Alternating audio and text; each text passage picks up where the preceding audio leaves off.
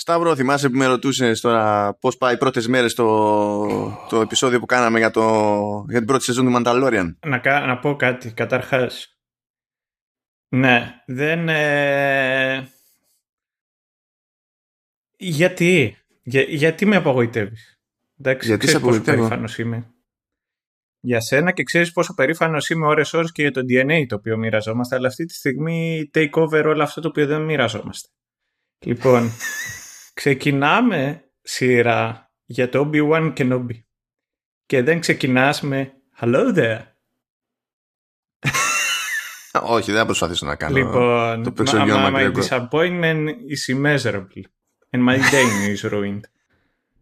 λοιπόν, αυτά τελείωσε το επεισόδιο.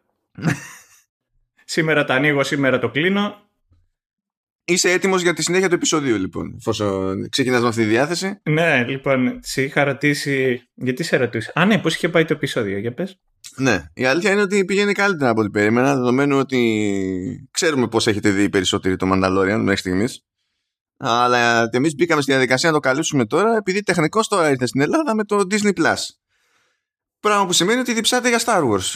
Πράγμα που σημαίνει ότι δεν σας χαλάει αυτό το σερί που παίζει στο Showrunners γιατί μετά από την πρώτη σεζόν του Mandalorian ήρθε η ώρα για το Obi-Wan Kenobi το οποίο δεν έχει σεζόν, είναι limited series, είναι έξι επεισόδια και τέλος, είναι μπαμ και κάτω, αλλά ευτυχώς για εσάς και αυτό το εννοώ, το λέω με πάσα ειλικρίνεια ότι είναι ευτυχώς για εσάς δεν είμαστε μόνοι, αυτή τη φορά έχουμε και τον Νίκο Παπακοσταντίνο ο οποίος είναι εύκολο να συμφωνήσουμε και εγώ και ο Σταύρος δηλαδή ότι ε, ξέρει απείρως καλύτερα από εμάς για Star Wars χωρίς αυτό να σημαίνει ότι εμείς τα κρατούμε πίσω από το να λέμε την κάθε βλακία που θα μας έρθει για Star Wars.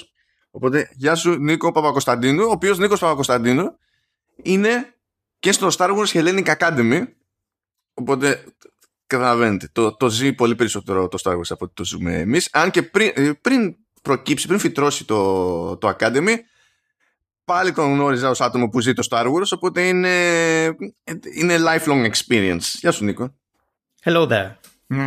Άρε Νίκο, θέλω να αντικαταστήσεις το Μάνο.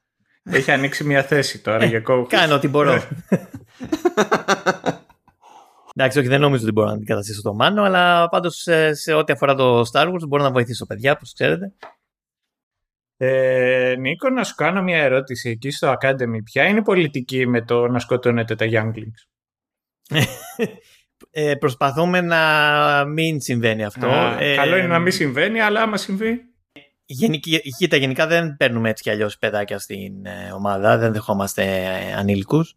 Ε, πρέπει κανείς να είναι πάνω από 18. Ε, οπότε αποφεύγουμε αυτόν τον κίνδυνο. Ε, Εντάξει, τώρα στις εκθέσεις, παιδιά, έρχονται φυσικά τα παιδάκια, βγαίνουν φωτογραφίες. Προσπαθούμε να κρατάμε το Vader ε, εκεί να μην πνίξει κανένα. Ε, εντάξει. Ε, Νίκο, να πω εγώ το εξής. Σε, σε, εγώ σε έχω ακουστά, έχουμε ξανακάνει μαζί και podcast, αλλά μου έχει μιλήσει πολλές φορές ο Μάνος για τα παλιά τα χρόνια εκεί τα οποία γράφατε. Και ήσουν μαζί με έναν άλλον παππού, τον Ηλία το παπά. λοιπόν, ε, και, και μαζί με τον Λεωνίδα πάντα μου έλεγε ο Μάνος ότι ήσασταν ε, από τις καλές πένες. Α, εντάξει. ε, και εντάξει. το show μου το έχει πει, αλλά ότι ήσασταν από ναι. τις καλές πένες και εκεί που έχουν προκύψει. Εντάξει, ήμασταν τότε, τότε συγκεκριμένοι όλοι μαζεμένοι, ήμασταν στο, στο Game Pro, οπότε γενικά Τρε, τρελή εποχή, τρελή εποχή. Είναι από τις εποχές που σήκωναν τηλέφωνα. Μόνο στο GamePro και στο στρατό το έκανα αυτό. αυτό είχε πολύ πλάκα, παιδιά, να σήκωνα μόνο στο τηλέφωνο. Παιδιά, θυμάμαι τώρα ένα random περιστατικό. Είμαστε μονίμως off topic εδώ, showrunners κτλ. Που είχε πάρει ένα, ένα, ένα παιδάκι από την Batman που τώρα εκεί τώρα ήταν αλλιώς η φάση με το web, η σύνδεση με τα περιοδικά ήταν διαφορετική. Ε, Προφανώς μας διαβάζανε και πιο μικρά παιδιά και είχε πάρει ένα, ένα παιδί και είχε ξεκινήσει να λέει ε, είμαι από ένα μικρό νησί, δεν ξέρω αν το ξέρετε, Πάτμος λέγεται. το θυμάμαι αυτό. θεϊκό, θεϊκό ήταν. ναι, και λέω, ναι, Πάτ, ναι, λέω είναι η Πάτμος, το, δεν το ξέρουμε ότι υπάρχει. Θυμάσαι το θεϊκό τηλέφωνο, το να κάνω κι εγώ ένα μικρό τώρα, έτσι, να μου επιτρέψεις. Ε, είναι embrace, embrace. ναι, ναι. Ε, που ήταν εποχή Κοτόρ και είχε πάρει, είχε πάρει ένα παλικάρι από τη Στάνη, κανονικά τη Στάνη. Ω, ναι, ναι. Ναι, Και για πες. ήθελε, ήθελε τύπ για Κοτόρ, παιδιά. Έπαιζε το Κοτόρ και είχε κολλήσει. είχε, κολλή, είχε Siri Xbox το τεράστιο με μπαλαντέζα στη στάνη και μας το έλεγε στο τηλέφωνο. Ναι, ναι. Δηλαδή, εντάξει, ό- ό,τι καλύτερο συνέβη ποτέ νομίζω στο κίνητρο ήταν. Θεότητα. θεότητα. Ε, κ- κρίμα εκείνη την εποχή που δεν υπήρχαν ε, τέτοιο video calls. Α, αυτός ο, ο τέτοιος, αυτός φαντάσου Twitch τώρα, να είναι αυτός και να κάνει IRL ε, streaming και να πηγαίνει εκεί Κανονικά. να... Έχω να πάω στα ΖΑ και να ραπάει. Έτσι. Αυτό. τα, τα πρόβατα πάντως είχαν πάρει μόρφωση pop culture full. Ε, ε, σίγουρα. και πού είχες καλώσει, θα είχες καλώσει στον πλανήτη με το Α, νερό. το- κατά τώρα αυτό δεν το πάσα θυμάμαι. πιθανότητα; Δεν το θυμάμαι. Πραγμα- Πού, πού, πού να θυμόμαστε. Είμαστε στη φάση που εκεί παίρνανε καμιά φορά τηλέφωνα και λέει: Μπορείτε να ανοίξετε το τάδε τεύχος. Αυτό είχε τύχει στον Ηλία. ε, λέει: Οκ, μπορείτε να πάτε στην τάδε σελίδα. Ναι, βλέπετε εκείνη τη, τη φωτογραφία με κάτι βαρέλια. Ε, ναι, εκεί έχω κολλήσει. Τι κάνω;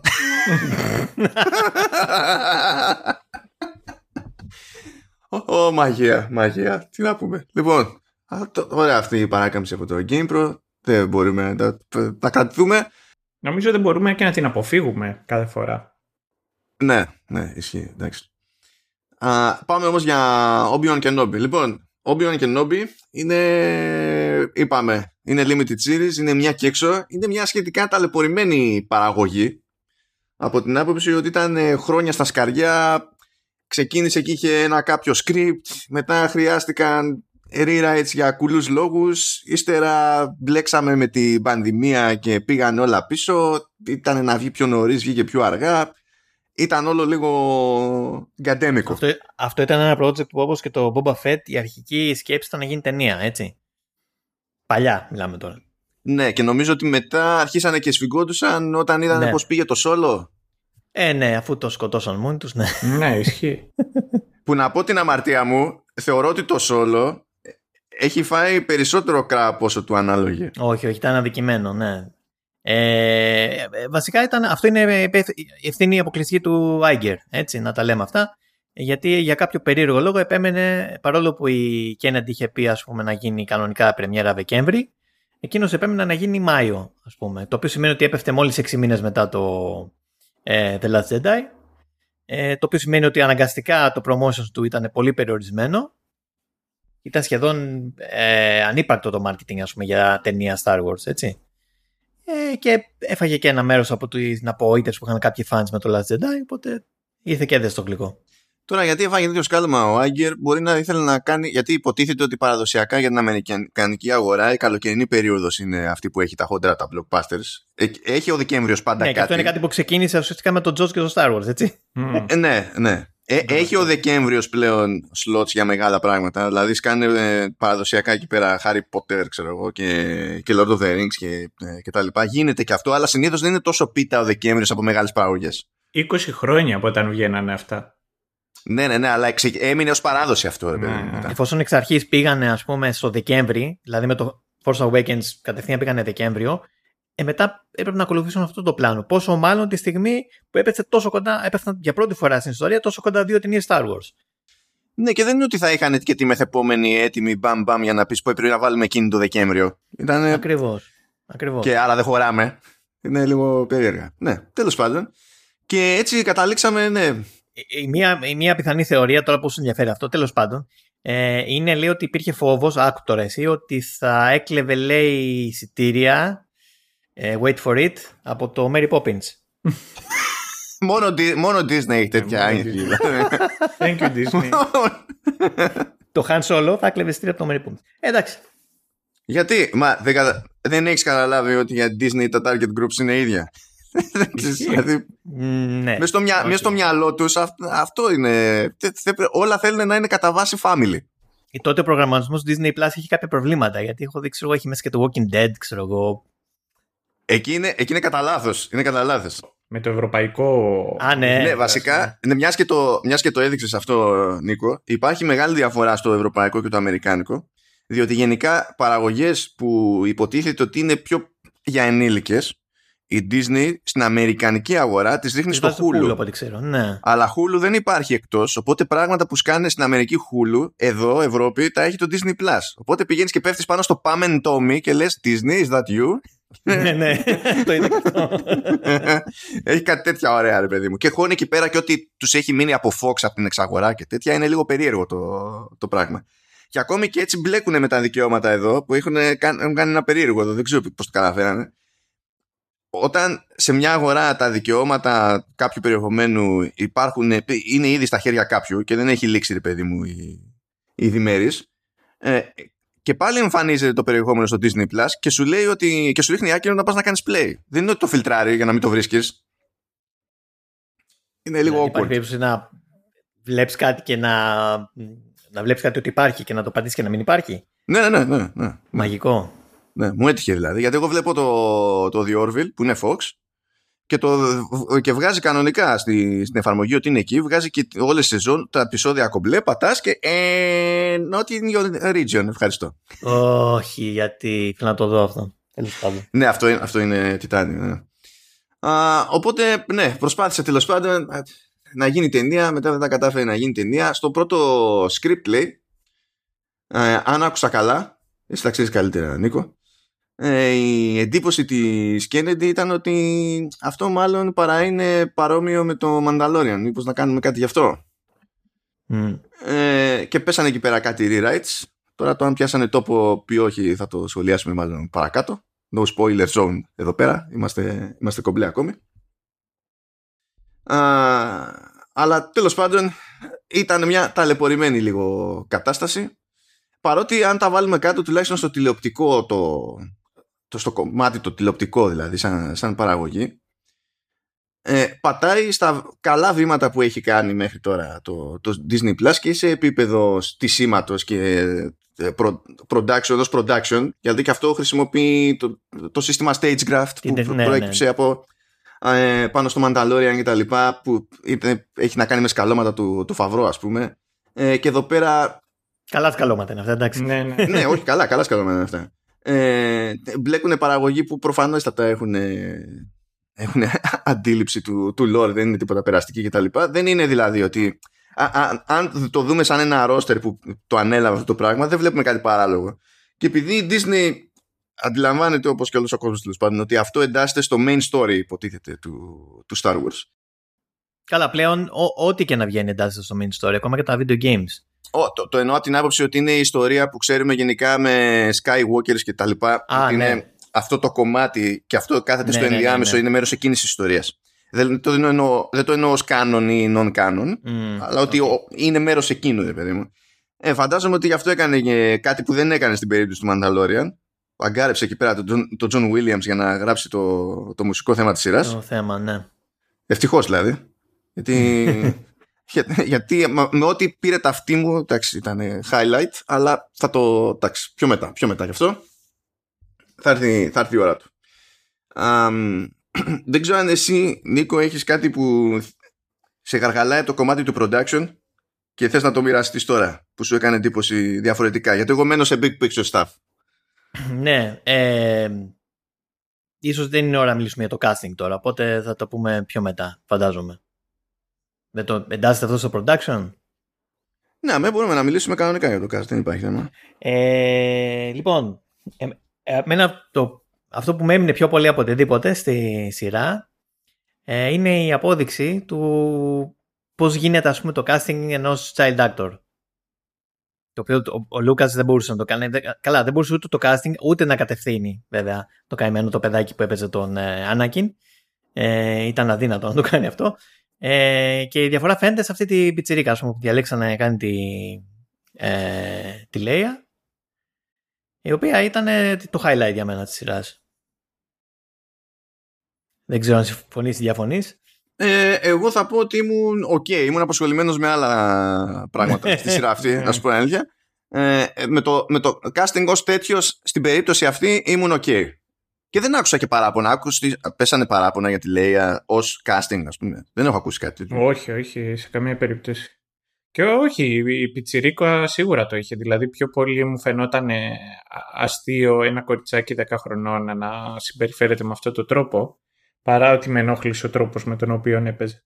Να σου πω την αλήθεια, μου έδωσε λιγάκι vibes από, πώς την έλεγαν αυτή ρε, την πιτσιρίκα, που ήταν Mormon, δεν ήταν Mormon, από το Game of Thrones. Α, ναι, ναι, ναι, ναι. ναι. Α, τώρα που θα κάνει Ε, την Έλλη στο The Last of Us. Ναι, ναι, ναι, ναι. Από αυτήν είχα vibes. Ναι, όντως, να σου πω έχεις την δίκιο. αλήθεια. Γιατί είναι λίγο μικρό, μικρομέγαλο. ναι, ναι. Ε, ε, εκείνο, εκείνο το κοριτσάκι όμως έχει πιο, πιο, έχει πιο γηπαιδικό, ε, πιο γηπαιδική φυσιογνωμία. το, έχει, το πουλάει πιο εύκολα. ναι, αυτό, αυτό ισχύει.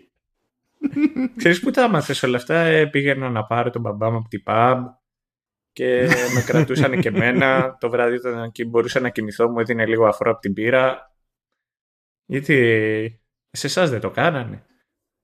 Επίση καταπληκτική μικρή. Ε, ναι, ναι, ό, εκεί, ήταν- εκείνη ήταν ε, φοβερή, φοβερή. Γιατί είναι κόντρα σε κάθε πιθανή εμπειρία που μπορεί να έχεις το, το κοριτσάκι σε τέτοια ηλικία. Δεν, μπο- δεν, δεν καταλάβαινα πώς το κατάφερνε.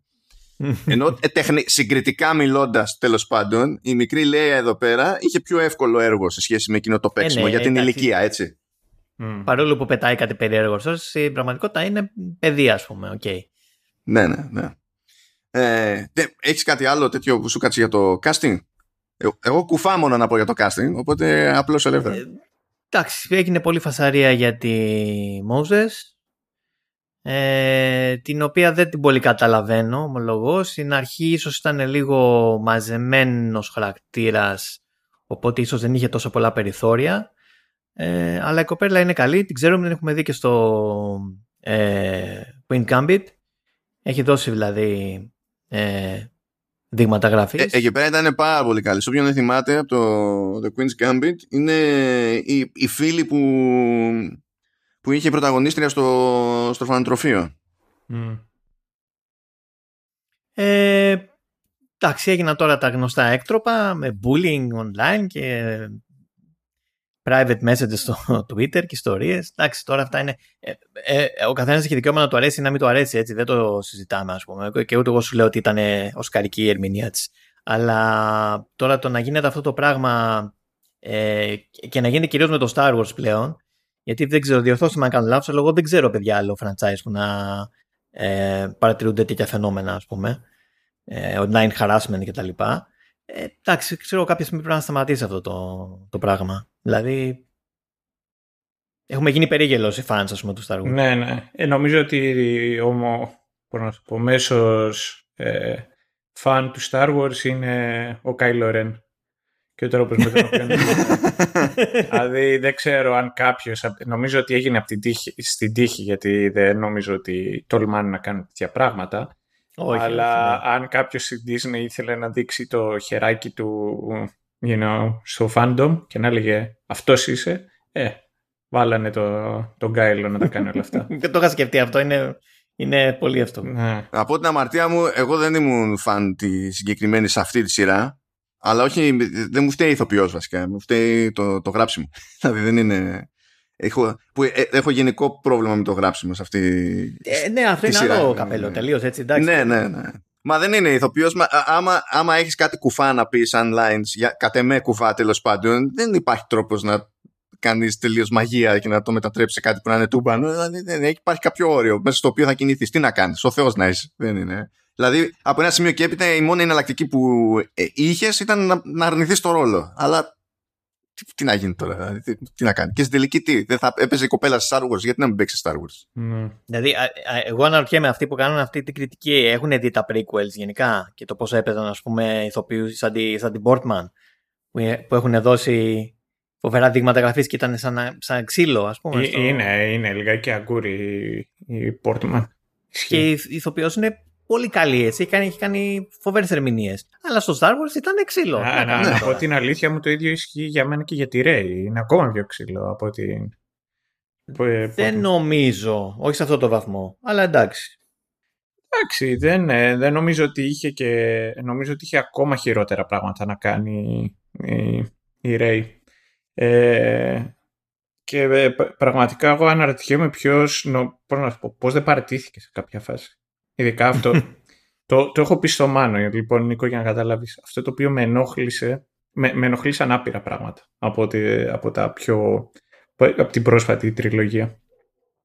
Α, αυτό το οποίο πραγματικά μου γύρισε τα μυαλά, θα σου πω το εξής. Φαντάσου το, όχι σαν Star Wars. Εντάξει, φαντάσου το στο Lord of the Rings. Γίνεται της κακομήρας, καταστρέφεται το δαχτυλίδι, ο κόσμος σώζεται. Είναι τέλος πάντων ο, ο Άραγκορν, έχει γίνει βασιλιάς της Γκόντορ και όλα αυτά και αποφασίσει να γυρίσει πίσω στο, ε, στο Σάιρ. Φτάνει εκεί στο back-end, κάθεται την αράζει, πηγαίνει στο, στον κήπο του Μπίλπο και του Φρόντο, που βγάζει εκεί, κάθεται εκεί, στρίβει, φτιάχνει την πίπα του, την ανάβει. Περνάει ένας εκεί πέρα και του λέει ποιος είσαι εσύ; Λέει Άραγκορν. Άραγκορν τι; Άραγκορν Μπάγκινς. λοιπόν... Ναι, εντάξει, okay. αυτό, έκανε, αυτό έκανε trigger πολλούς. Ναι. Okay.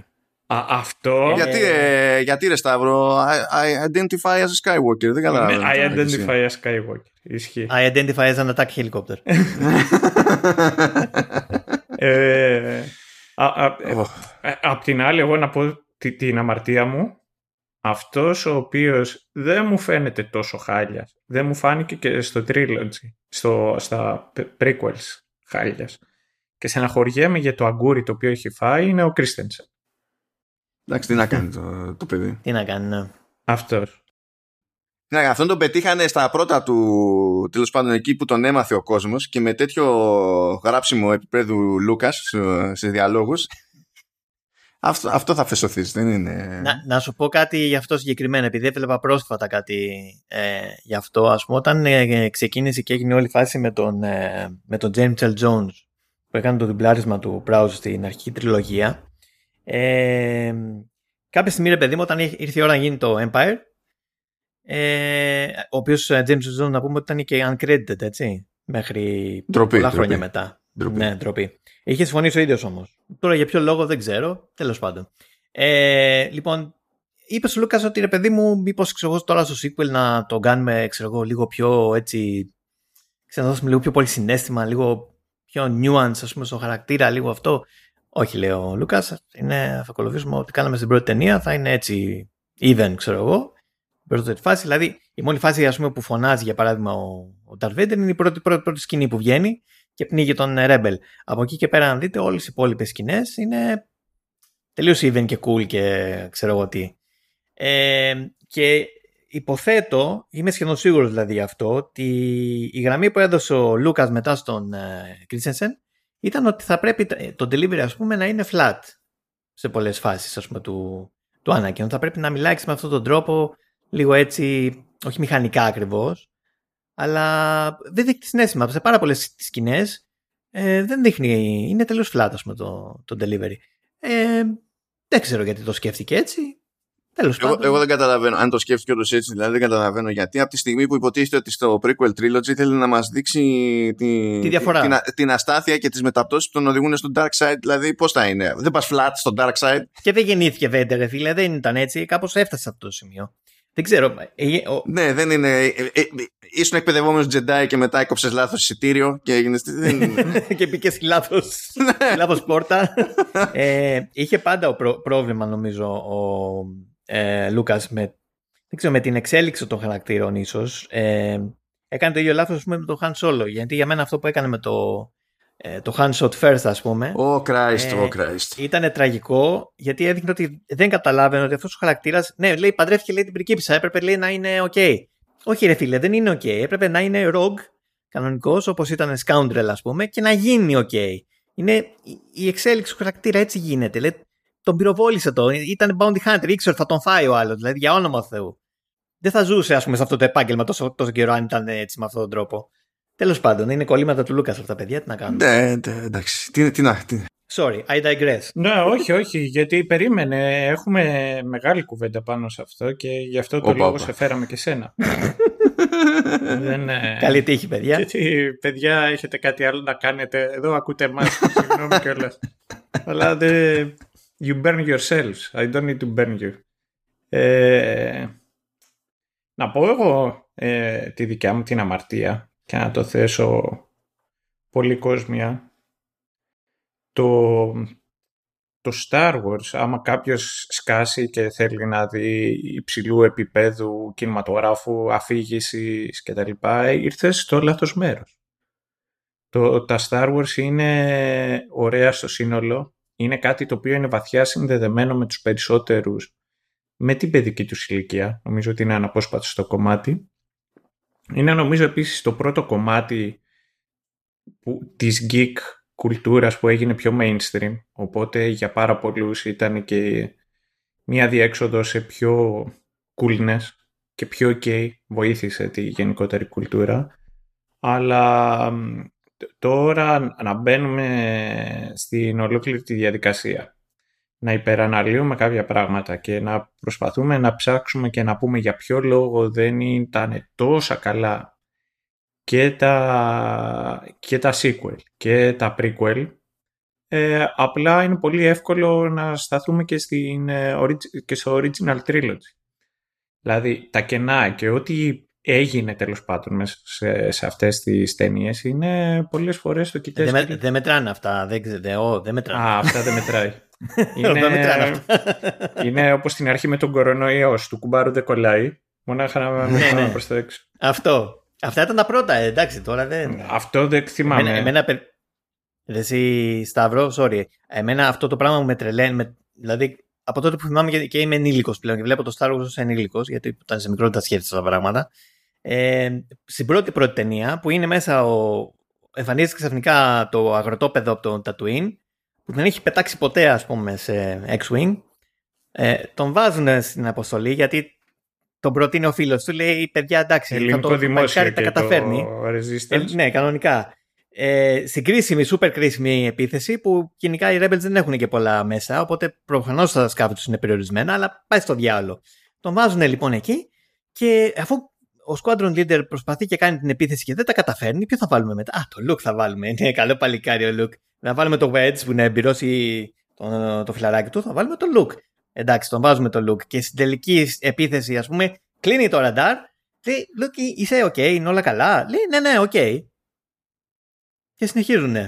Είναι να πεθάνουν. Εκείνη την ώρα, ξέρει, είναι τα τρία δευτερόλεπτα. Α πούμε, θα έχετε το Death Star, θα πεθάνουμε τώρα. Και δεν του λέει κανένας, άναψε αγόρι μου το ραντάρ, μη γαμίσω, ας πούμε. Τι κάνεις εκεί πέρα, ας πούμε. δηλαδή είναι δυνατόν. Ε, Κανένα δεν το λέει αυτό. Την σου, ασπά, αλλά. δηλαδή, αλλά αυτά τα πράγματα τα ξεπερνάμε πια, γιατί είναι Star Wars. Ναι, εδώ φίλησε την αδερφή του, ξέρω εγώ. Ο Λουκ από. Ταντουίν είναι η Αλαμπάμα. Δεν το ξέρετε το παλικάρι. Λοιπόν, ε, Εντάξει, φίλε, στην Αλαμπάμα δεν κάνει εντύπωση τώρα αυτό. Ε, όχι, δεν κάνει τέτοια θέματα. Εγώ το είπα και στο Μάνο.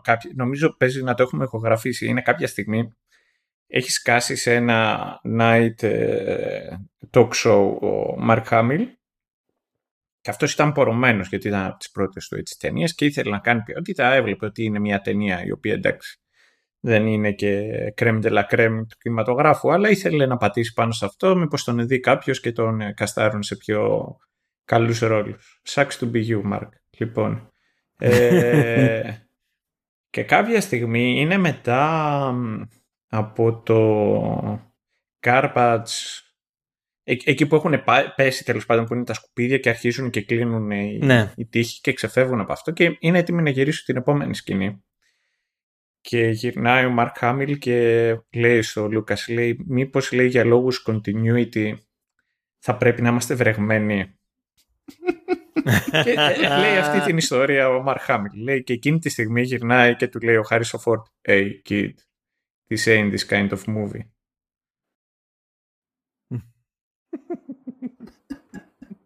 Και νομίζω είναι και ένας από τους λόγους για τους οποίους αγαπάμε και τον, ε, αγαπάμε και τον Χάρις Φόρτ, ο οποίος ήξερε που μπλέκει και ήξερε με τι ασχολείται.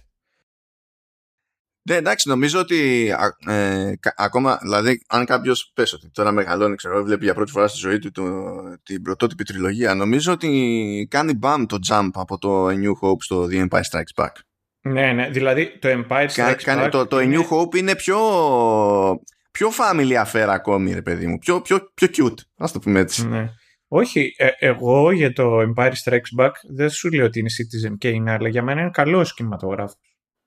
Ναι, ναι, ναι. Συμφωνώ κι εγώ. Δεν... Είναι σε αυτό. Νομίζω συμφωνεί και ο, Και ο Νίκος. Και ο Νίκος και Εγώ ο συμφωνώ. πλανήτης που έχει Ε, πέντε ε, κεφαλικά κύτταρα, ναι. Κα- Όταν γυρίζεται το New Hope, ο Λούκας κάποια στιγμή, όταν ήθελε ρε παιδί να εξηγήσει τι γίνεται με την ταινία, τι είναι αυτό ακριβώς, ε, λέει People were making a Disney movie in space. Ορίστε, ορίστε. Προοικονομία. Προοικονομία. Ναι. και, γελάω πάρα πολύ, ξέρεις, με όλους αυτούς που κράζουν τώρα την Disney και κλαίνε, ας πούμε.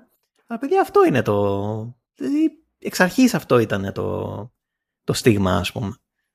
Ε, αλλά απ' την άλλη, ε, ξέρω πολύ καλά ότι ο Τόλκιν είχε βάλει όρο να μην γίνει, να μην ανακατευτεί η Disney με το, με το Lord of the Rings. ναι. Ήταν εκεί. Αλλά εντάξει, τραβούσε ζόρι και με τους Beatles. Έκανε φώναζε την αστυνομία στους γειτονές Ε. που παίζανε Beatles. Τόλκιν ήταν αυτός. Ακριβώς. ε, εντάξει, κοίτα, ε, δεν, εγώ δεν είμαι τη σχολή ότι α, για όλα τα κακά του κόσμου φταίει η Disney, αν και εντάξει, είναι προφανώς ότι είναι μια- ένα mega corporation, ας πούμε, και με όλα όσα συνεπάγεται αυτό. Ε, αλλά εντάξει, το καταλαβαίνω τον Tolkien. ναι, ναι. δεν, δεν, δεν νομίζω ότι θα μπορούσε να κάνει Lord of the Rings ε, όπως έγινε και όπως θα έπρεπε να γίνει, ας πούμε. Εν τω μεταξύ το αστείο είναι ότι οι, οι Beatles το κυνηγάγανε να γυρίσουν ε, Lord of the Rings. Ναι, Εκεί. όντως. Αυτό. Για Ένα σπα... σε στα, ευχαριστώ. στάνταρ για σπάσιμο έτσι. Δηλαδή απλά να δούμε αν μπορούμε να το κάνουμε. Ναι, εντάξει, αυτή ήταν ε, too cool for school αυτά, α, αυτά τα παιδιά. Ε, ωραία. Ας κρατήσουμε και κάτι για αργότερα. Ναι. για να πούμε ότι μπαίνουμε σε μια θεωρητική σειρά. Και να πούμε ότι τουλάχιστον δηλαδή, αυτά που βλέπουμε στο Obi-Wan και Nobby χρονικά είναι μεταξύ του episode 3 και του episode 4 και κανένα 10 χρόνια μετά το Revenge of the Sith. Έχει, ο, ο Vader Είναι, είναι, περίπου, περίπου στη μέση.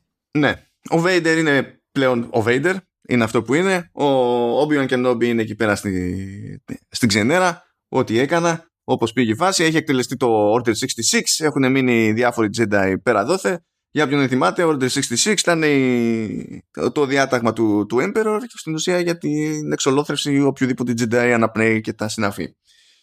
Ε, οπότε, ναι, μεν υπάρχει Galactic Empire, είναι στη φάση που ακόμη κρατάμε εκεί πέρα τα προσχήματα του στυλ ε, έχουμε senators και τα λοιπά ε, μας, απ- μας απασχολεί ακόμη το που έχει η δικαιοδοσία ενδεχομένως η αυτοκρατορία που δεν έχει τα σκεφτόμαστε που και που υπάρχει σε διαφόρους πλανήτες μια κάποια αυτονομία ξέρω εγώ και τι- είναι, είναι σε μια ενδιάμεση φάση αλλά ε, η αυτοκρατορία εξακολουθεί να προσπαθεί να μαζέψει ό,τι τελευταίο έχει μείνει από Jedi και μα- ε, πλέον κυνηγάει και οποιονδήποτε είναι force sensitive. Δεν είναι ανάγκη να είναι full blown Jedi ας πούμε και, και τα συνάφη.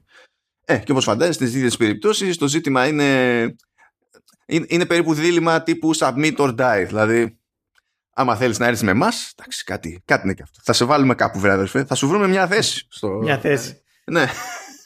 Ε, διαφορετικά ε, τα φλακ. Είναι, είναι, είναι κάπως έτσι το, το πράγμα.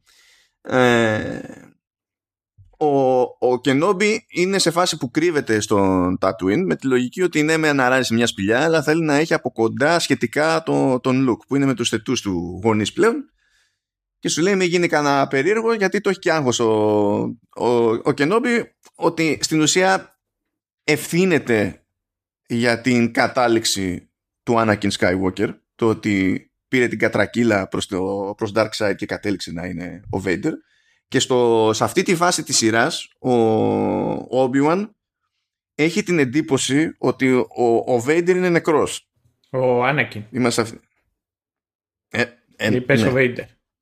Δεν ξέρει Ε, καν εντάξει. ποιος είναι ο Vader. αφού είπα πριν ότι τι- τι- τι- τι- Σε, ε, Ε, μας ακούνε οι fans, το καταλαβαίνεις. Αχ, αχ. Αφού συνεννοούμαστε μεταξύ μας, αφού ξέρετε ότι το ξέρω. Δεν είναι και μυστικό για κανέναν αυτό το πράγμα. Ε, λοιπόν, anyway.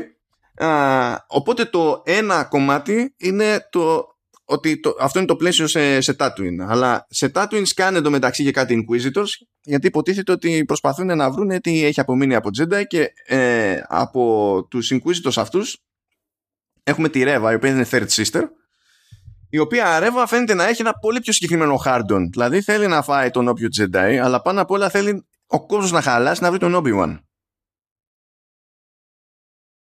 Που δεν το εκτιμούν πολύ οι υπόλοιποι. Και έχω να πω ότι ε, με, με θίγει ελαφρώς ότι ο, ο Grand Inquisitor δεν έχει καν όνομα αλλά κατά τα άλλα είναι ο Rupert Friend.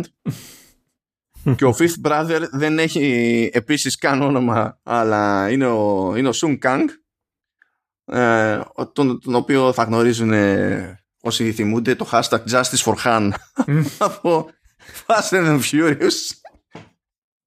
Απλά δεν φαίνεται με τόσο make-up η φάση, δεν βγαίνει, δεν βγαίνει άκρη. Αλλά anyway. Δεν έχουν όμως, έτσι είναι οι Inquisitors. Ε, ναι. όχι, δεν έχω πρόβλημα με αυτό. Απλά θέλω να πω ρε παιδί μου ότι πάνε λίγο χαμένα. Δηλαδή ε, τα άτομα πάνε λίγο χαμένα, οι ηθοποιοί πάνε λίγο Ε, χαμένοι. εντάξει, ναι. Ω προς την αναγνωρισιμότητα. Και καλά, πες, Σουν Κάνγκ τώρα δεν είναι και κανένα μεγάλο όνομα. Αλλά εγώ, εγώ εγώ δυσκολεύτηκα για να πάρω χαμπάρι όταν ο Rupert Friend. Δηλαδή έπρεπε να δω το τέτοιο, τη, τε- το- τη, τη λίστα με τους συντελεστές για να συνειδητοποιήσω ότι ήταν ο Rupert Friend. Anyway, δεν έχει, δεν έχει σημασία. Αυτό είναι το ένα μέτωπο και το άλλο μέτωπο είναι στην ουσία ε, στην οικογένεια, τη θετή οικογένεια της Λέια με τον Μπέιλ Οργκάνα και τα λοιπά που βλέπουμε να είναι, πλε- να είναι μικρό κοριτσάκι βλέπουμε ότι είναι λίγο ατίθασο βλέπουμε ότι προσπαθεί ο, ο Μπέιλ να της εξηγήσει ότι κοίταξε να δεις εμείς εδώ πέρα είμαστε senators οπότε ε, έχουμε και κάποιες υποχρεώσεις πρέπει να κρατάμε κάποια προσχήματα κτλ βλέπουμε ότι αντιμετωπίζεται λίγο περίεργα ακριβώς επειδή είναι θετή κόρη αντιμετωπίζει λίγο περίεργα και από συγγενείς και από παιδιά άλλων senators Ποιο- δηλαδή πού θα είχαμε υψηλή συγκέντρωση σε κακομαθημένα; Ναι, ναι. Πιστεύω, δηλαδή, ok. But anyway, ε, βγάζει αυτή, κάνει λίγο την επανάστασή της ε, κάνοντας ε, κάτι εξορμήσεις, ξέρω εγώ, σε κάτι βουνά, κάτι λαγκάδια, κάτι δάση κτλ. Για να μην ασχολείται με τα τυπικά της υπόθεσης, ε, με τα πολλά, πέφτει θύμα απαγωγής. Κρίμα, κρίμα. Και παρότι ήταν τόσο γρήγορη, Μη ρε, σταμάτα. δεν ξέρω πώς το- Αυτό, το- μα το έβλεπα και γέλαγα, παιδιά, αλήθεια. Ή- Ήταν σαν slow motion εκεί έπρεπε να, παίξει, να παίζει το Chariots of Fire. Τουν, τουν, τουν, τουν. Και αυτό, αυτό που με τρελαίνει σε εκείνη τη φάση δεν είναι ότι και υπονοείται ότι καταφέρνει και τους ξεφεύγει για ένα διάστημα. Γιατί αυτό μπορώ να το φάω. Ε, δηλαδή, ε, ξέρει το μέρος, ενώ οι άλλοι δεν το ξέρουν. Θα πάει και θα χωρέσει από μικρά ανοίγματα κτλ. και θα τους μπερδέψει. Αυτά. Πες μου, ακόμα ως δικαιολογία, ότι επειδή ξέρουμε εμείς ότι είναι force sensitive, πες ότι για κάποιο λόγο, δεν ξέρω κι εγώ, έχει super speed. Ακόμα και έτσι θα το μισοέτρωγα. Θα το μισοέτρωγα. Αλλά βλέπεις το πλάνο με τους απαγωγέ από πίσω να τρέχουν προς την κάμερα όπως και η μικρή Λέια και τους βλέπεις που, ότι προσπαθούν οι ηθοποιοί να κάνουν ότι τρέχουν χωρίς να τρέχουν. Και φαίνεται, κάνει μπαμ.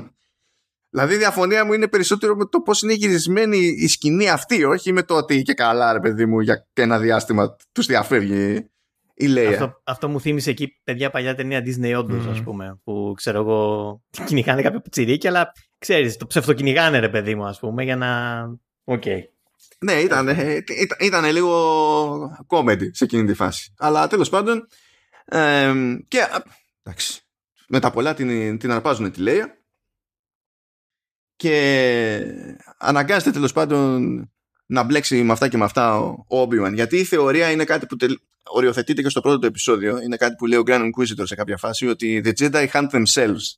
Με τη λογική ότι επειδή προσπαθούν πάντα να βοηθήσουν έτσι και προκύψει ανάγκη αργά ή γρήγορα δεν την παλεύουν να μείνουν κρυμμένοι αποκαλύπτονται μόνοι τους. Οπότε αν πάμε σε ένα σημείο για τα κάνουμε που θέλω και υπάρχει κανένας στα πέριξ είναι ο πιο εύκολος τρόπος να τον βγάλουμε στον αφρό. Ε, στην ουσία η απαγωγή της Λέια γίνεται το trigger για όλη αυτή την ιστορία.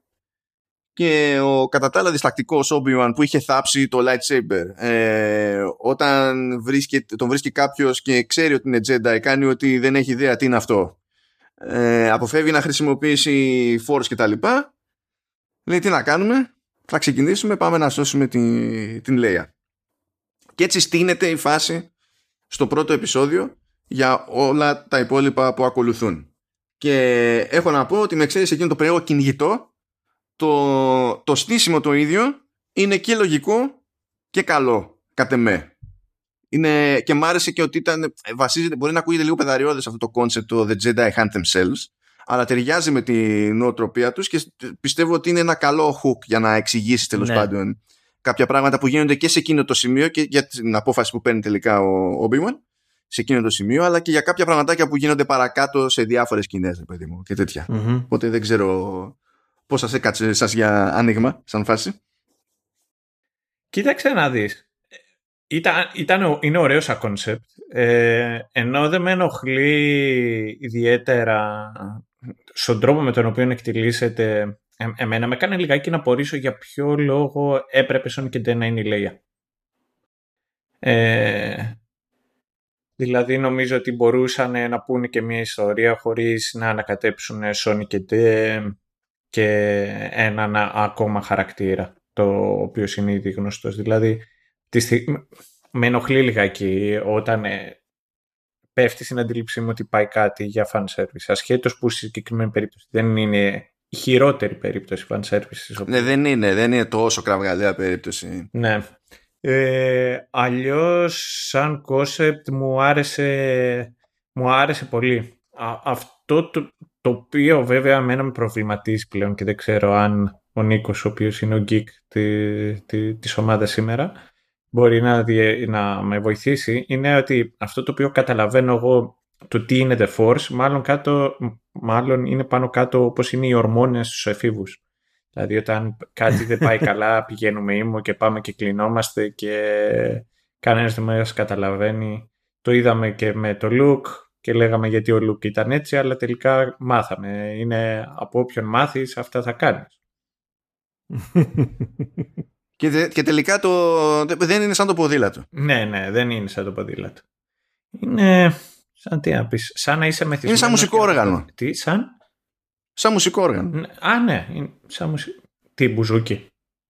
Ε, με- ό,τι να είναι. Ε, άμα το παρατήσεις, ε, μετά είσαι ντεφορμέ. Θέλει δουλειά Α, πάλι. α. Τι να γίνει τώρα. Ναι, ναι ισχύει. Σε- ε, με- μέχρι όμως να αρχίσει να βαϊμπάρεις. Εκεί αλλάζει. Είναι θέμα θέλησης βασικά. Ε, αυτό είναι φαντάζομαι το κόνσεπτ, ότι ο Obi-Wan είχε χάσει ουσιαστικά τη θέλησή του. Ε, γιατί όπως και ο Γιόντα ε, θεώρησαν και εντάξει, προφανώς ο Γιόντα είχε μεγαλύτερη ευθύνη, αλλά ότι απέτυχαν ας πούμε σαν, ε, σαν ηγέτες ας πούμε της, του Order. Ε, γιατί πέσαν στην παγίδα του Palpatine, δεν είδαν ε, αυτόν που κρυβόταν in plain sight και κάνανε ό,τι ήταν ακριβώς προβλεπέ για αυτούς να κάνουν με αποτέλεσμα να, να γίνει όλο αυτό το πράγμα και να ουσιαστικά να, να αποτύχουν να προστατεύσουν τη δημοκρατία εν πάση περιπτώσει. Κοίτα, το Jedi Council εκεί πέρα ήταν λίγο ΣΥΡΙΖΑ το 2015. ήταν all over the place. Δεν ξέρει τι, Ήτανε, ναι. τι έπαιζε κα- από τη μια μέρα στην Υπο- άλλη. Και υποτίθεται ότι ο Qui-Gon γι' αυτό ήταν ας πούμε ο, ε, ανεπιθύμητος, να το πω έτσι, γιατί ήταν ουσιαστικά ένας από τους λίγους Jedi που είχε, δεν είχε χάσει την επαφή του ας πούμε ε, με το πραγματικό νόημα της δύναμης και το ε, τι- πώς έπρεπε να είναι οι Jedi και αυτό δεν ήταν πολύ ε, ευχάριστο για τους υπόλοιπους ας πούμε, να το πω έτσι. Οπότε Ναι, να πω την αμαρτία μου είναι μεγάλη μου συμπάθεια ο Κάικον και νο- για μένα είναι από τους πιο ενδιαφέροντους χαρακτήρες. Δηλαδή... Οπ, οπ, οπ, ακούς Νικό. Ακούς Νικό. ακούω, ακούω. Συνειδητοποιείς Σταύρο σε ποιον το λες αυτό; Όχι. τι είναι, τι νοσείς εσύ; Τι όχι. Τι Ναι. εννοείς; Δεν έχεις δει ποτέ αντιμένος δηλαδή με στο Όχι. Α, κάνετε cosplay. Όχι, δεν κάνει cosplay, απλά είναι ο Qui-Gon. Α, Ναι, έχει- έχει διαφορά. α, έχει σέρωτα με το χαρακτήρα. Ε, ε. Hello there. λιγουλάκι. Ιρλανδός ο Liam Neeson σε κάποια pub τον πέτυχε και από τότε Ισχύει και να, να πω την αλήθεια και δε- δε- σε, στις πρώτες σκηνές εκεί οι οποίες είναι πιο action και ο Γιον Μακρέκορ κάνει cosplay Liam Neeson στο Taken. Ήταν λιγάκι ακούρι δεν ήταν λιγάκι. Κάτσε που γενικά λες τώρα ο Μακρέκο. Ο- ο- σε, στην αρχή. Στα action sequence στην αρχή μου είχαν vibes από τα τελευταία Takens του, του Neeson Εντάξει, με τη διαφορά ότι ο ένας είναι 70 χρονών και ο άλλος δεν είναι. Εντάξει, Ναι, ισχύει. κοίτα, τώρα μην... πη- Ε, ε, φαντάζομαι το κόνσεπτ ήταν ότι αυτό ήταν έχεις σκουριάσει, ξέρω εγώ. Και οπότε όταν, όταν τινάζει το χέρι μπροστά για να χρησιμοποιήσει τη, τη, τη force δεν το, δεν το κάνει με αρκετή ορμή. Είναι, δυσκολεύεται να πλώσει το χέρι. Είναι αρθετικά. Κολλάει μίζα ρε φίλε, έχει πάρει άμμο. τι, να κάνουμε. Είναι, είναι, είναι νέο power αυτό. Ναι. Είναι το force arthritis. Έτσι. Όταν τα έλεγε ο ανακοινό τον κοροϊδεύατε. Α, οπότε νομίζω ότι σε γενικές γραμμές, τουλάχιστον από το άνοιγμα, είμαστε cool. Μας άνοιγε λίγο η όρεξη εκεί πέρα για να πούμε. Που βέβαια το άνοιγμα τεχνικώ, εκεί να, να κράξω λίγο την Disney, όταν έγινε το λανσάρισμα του Obi-Wan Kenobi, υποτίθεται ότι έβγαλε δύο επεισόδια μαζί και θεωρεί μέρος του ανοίγματος και το δεύτερο επεισόδιο. Το οποίο είναι αστείο ποικιλοτρόπος από την άποψη ότι το πρώτο επεισόδιο ήταν μία ώρα και το δεύτερο επεισόδιο ήταν μισή ώρα. Και λες, ε, ποιο, άρα, ποιο το point, τι χώρισμα ήταν. Απλά μου έλεγες ότι είναι ένα-ενάμιση επεισόδιο, ε, ένα επεισόδιο μία μισής ώρας. Αλλά αυτό που μου άρεσε πάρα πολύ ήταν το, το, το μήνυμα του marketing μετά. Λέει, ήταν ε, λέει το λανσάρισμα σειράς σε Disney Plus που έγραψε τις περισσότερες ώρες θέασης. Και λες ναι, γιατί είναι το μεγαλύτερο σε διάρκεια λανσάρισμα που έκανες. Άμα όλα τα άλλα ήταν μισή ώρα, 40 λεπτά, 45 λεπτά και αυτό ήταν μία μισή και το είδε ο ίδιος κόσμος ακριβώς ξέρω εγώ, προφανώς και θα κάνει συγκριτικά θα κάνει ρεκόρ. Το, το short format είναι κάτι που το ακολουθούν γενικότερα στις ε, σειρές. Ε, όχι, κοίτα, στην εποχή του streaming είναι λίγο case by case και γι' αυτό και στο Kenobi ε, δεν είναι στάνταρ από επεισόδιο σε επεισόδιο. Δηλαδή για, το, για το Mandalorian το ξέρω, ας πούμε, ότι είναι αυτό, ας πούμε. Αυτή είναι η διάρκεια περίπου. Αλλά οι υπόλοιπες σειρέ. Ναι, αλλά και, και εκεί παίζει όμως.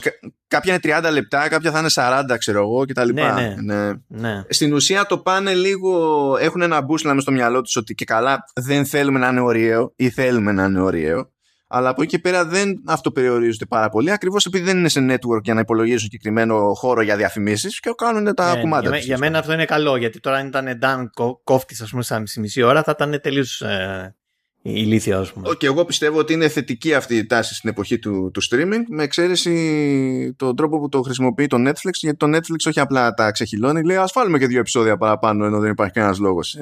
Το παθαίνουν από την ανάποδη αυτή.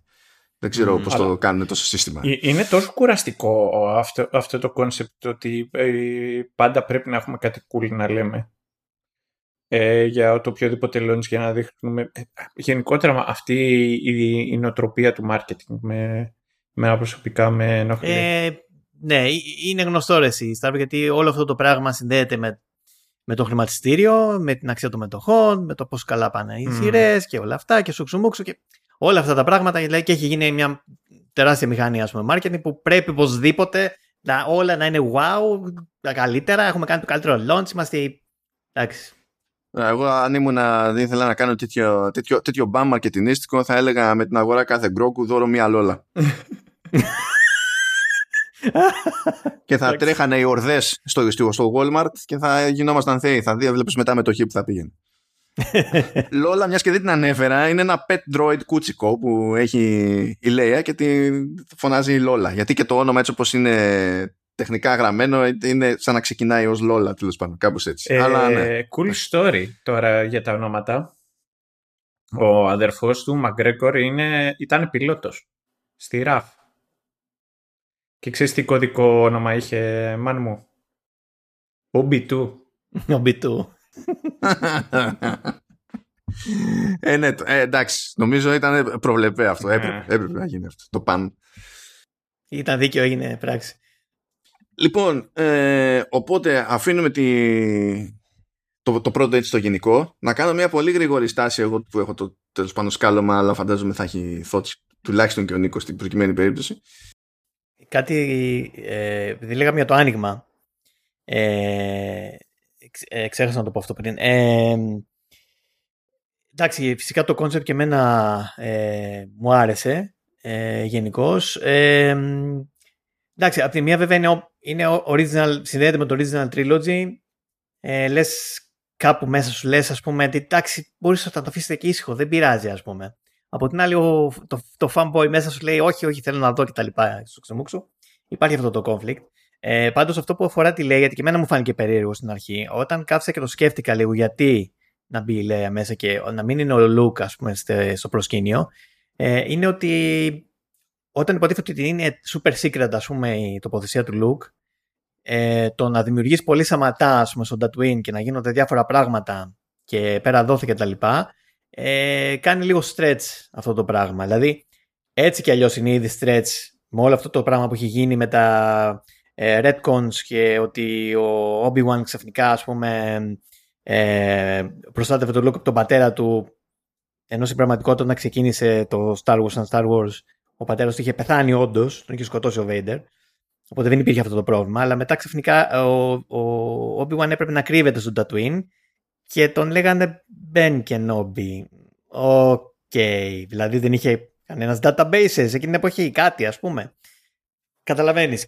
Και να το τραβήξεις αυτό ακόμα περισσότερο και να βάλεις πράγματα να γίνονται στο Tatooine θα ήταν ακόμα πιο προβληματικό. Οπότε για μένα σοφά το κάνανε αυτό. Σου λέει, ας μεταφέρουμε την δράση αλλού και ας ρίξουμε το βάρος στη Λέια, ας πούμε. Ε, για μένα νομίζω ότι τελικά ήταν σωστή απόφαση. Ναι. Είναι, μα, η Λέια είναι και ένα κομμάτι αυτή στη, αυτού του ντουο τέλος πάντων που είναι πιο ανεξερεύνητο στην τελική. Και ε, ε, δεδομένου ότι κατέληξε να είναι και στην οικογένεια που είναι, είναι πιο λογικό αν τα βάλεις κάτω να είναι και πιο προφανώς εκτεθειμένη για ένα τέτοιο πλόι, ναι. ας το πούμε. Κάπως κάπως έτσι. δηλαδή δεν, δεν μου φαίνεται παράλογο. Τώρα νομίζω ότι όλο το υπόλοιπο που συζητάμε συνδέεται με το αν έπρεπε κάποιος να μπλέξει καν με εκείνο το κομμάτι της ιστορίας ή όχι. Που λες ότι συνδέεται με το original trilogy και με το ότι ακολουθεί κτλ. Που εκεί εμένα η δική μου εντύπωση είναι ότι είναι λογικό κάποιος να ακούει ότι ανακοινώνεται το Obi-Wan και Nobi ως προσπάθεια να έχει ελπίδες. Διότι δεν είναι παράλογο να θες να γίνει κάτι ενδιαφέρον ε, με τα άγνωστα, ας το πούμε, χρόνια κινηματογραφικά τουλάχιστον του Obi-Wan και Nobi. Δηλαδή πώς ναι. ε, έφυγε από την ξενέρα της αποτυχίας ε, και έφτασε να είναι ότι πάκος εκεί στη μέση του πουθενά στην έρημο που στο episode 1 τα λέει με τον, με τον Luke και τον τρώει λάχανο ο, ο Vader. Ε, μπορείς να κάνεις φοβερά πράγματα σε αυτό το ενδιάμεσο. Δεν είναι παράλογη σκέψη. Τώρα το αν έγιναν φοβερά πράγματα με αυτό το ενδιάμεσο που είδαμε, αυτό είναι μια άλλη συζήτηση. Αλλά, okay. Uh, anyhow, ας πούμε ότι βγάλαμε το γενικό περίγραμμα. Θα κάνω μια πολύ γρήγορη παράκαμψη, παύλα στάση στο, στο θέμα του soundtrack. Δυστυχώς, από ό,τι φαίνεται δεν θα έχω, τουλάχιστον εκτός αν αλλάξει κάτι, επειδή το γράφουμε σχετικά νωρίς αυτό το επεισόδιο, σχέση με την ημερομηνία που είναι να, να βγει, την ώρα που το γράφουμε αυτό, που είναι 25η Ιουνίου, η Disney δεν έχει θεωρήσει λογικό να διαθέσει τα, το, το, soundtrack ολόκληρο για να φτιάξει τα playlists. Οπότε, ναι, δεν. Και το μόνο που υπάρχει εκεί έξω είναι το single με το θέμα από τους τίτλους αρχής στην ουσία που είναι το ένα κομμάτι που έχει γράψει ο John Williams γιατί κατά τα άλλα το soundtrack ε, είναι της Natalie Holt η οποία Natalie Holt δεν συνεργάζεται πρώτη φορά με τη, με τη Disney ε, και συγκεκριμένα για δουλειά σε, σε Disney Plus η προηγούμενη μόντα που είχε κάνει ήταν στο Loki ας πούμε που εκεί δεν είχε κάνει άσχημη δουλειά.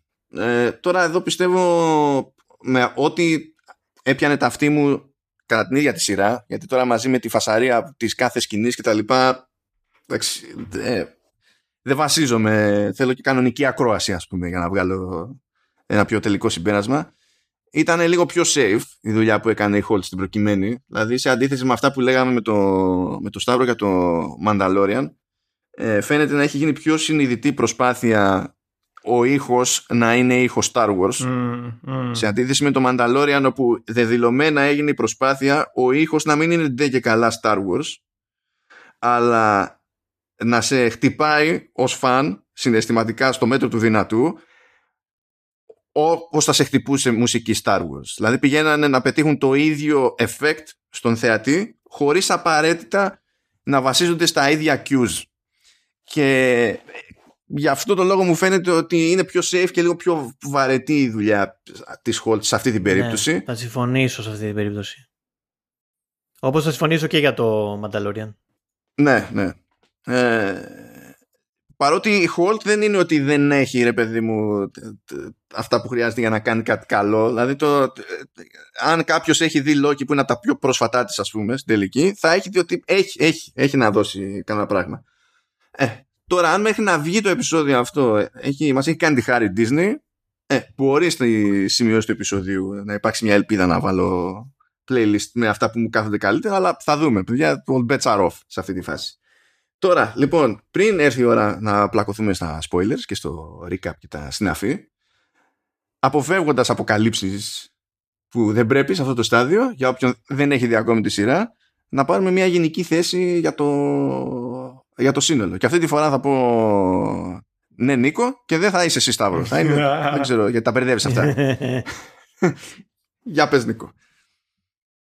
Ε, η γενική άποψη για το σύνολο εγώ σαν, σαν φαν μου ε, ευχαριστήθηκα τη σειρά, ομολογώ. Ε, αυτό δεν σημαίνει ότι δεν έχει προβλήματα, έτσι.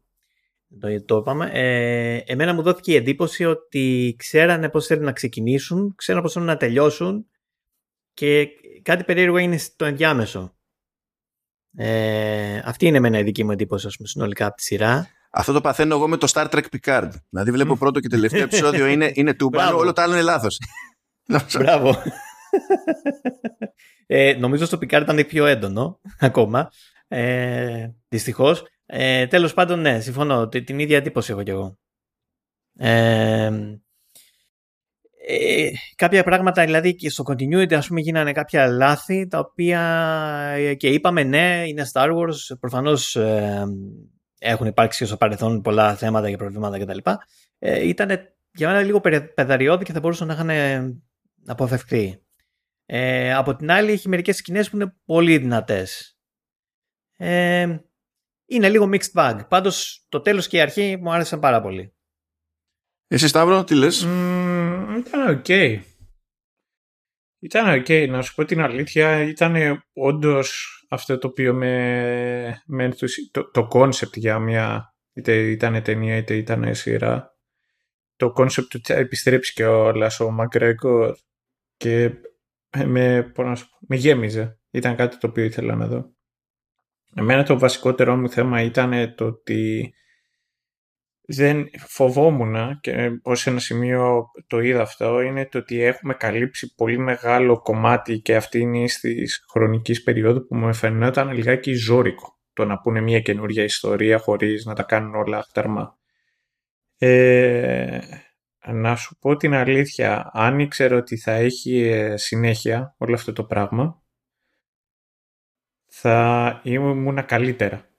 Γιατί θα ευελπιστούσα ότι θα έβλεπα κάτι παραπάνω, καθώς θα προχωρούσε. Ε, season 2 δηλαδή.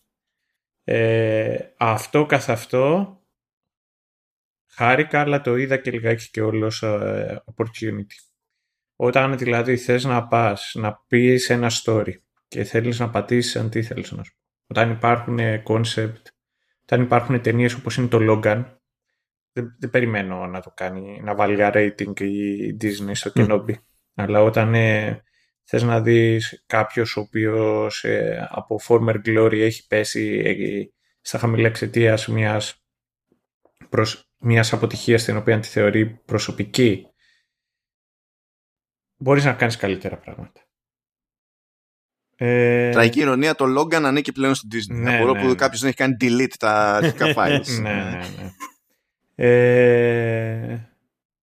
Αλλά απ' την άλλη κιόλα ήταν ok. Ήταν καλό. Ήταν καλό Star Wars. Αν δηλαδή καταφέρει κάποιος και κάτι το οποίο μερικές φορές μπορώ και το κάνω και εγώ να αποκοπεί από οτιδήποτε άλλο μπορεί να υπάρχει. Να ξεχάσει continuity ε, και να δει το project ως project για Star Wars ήταν καλό.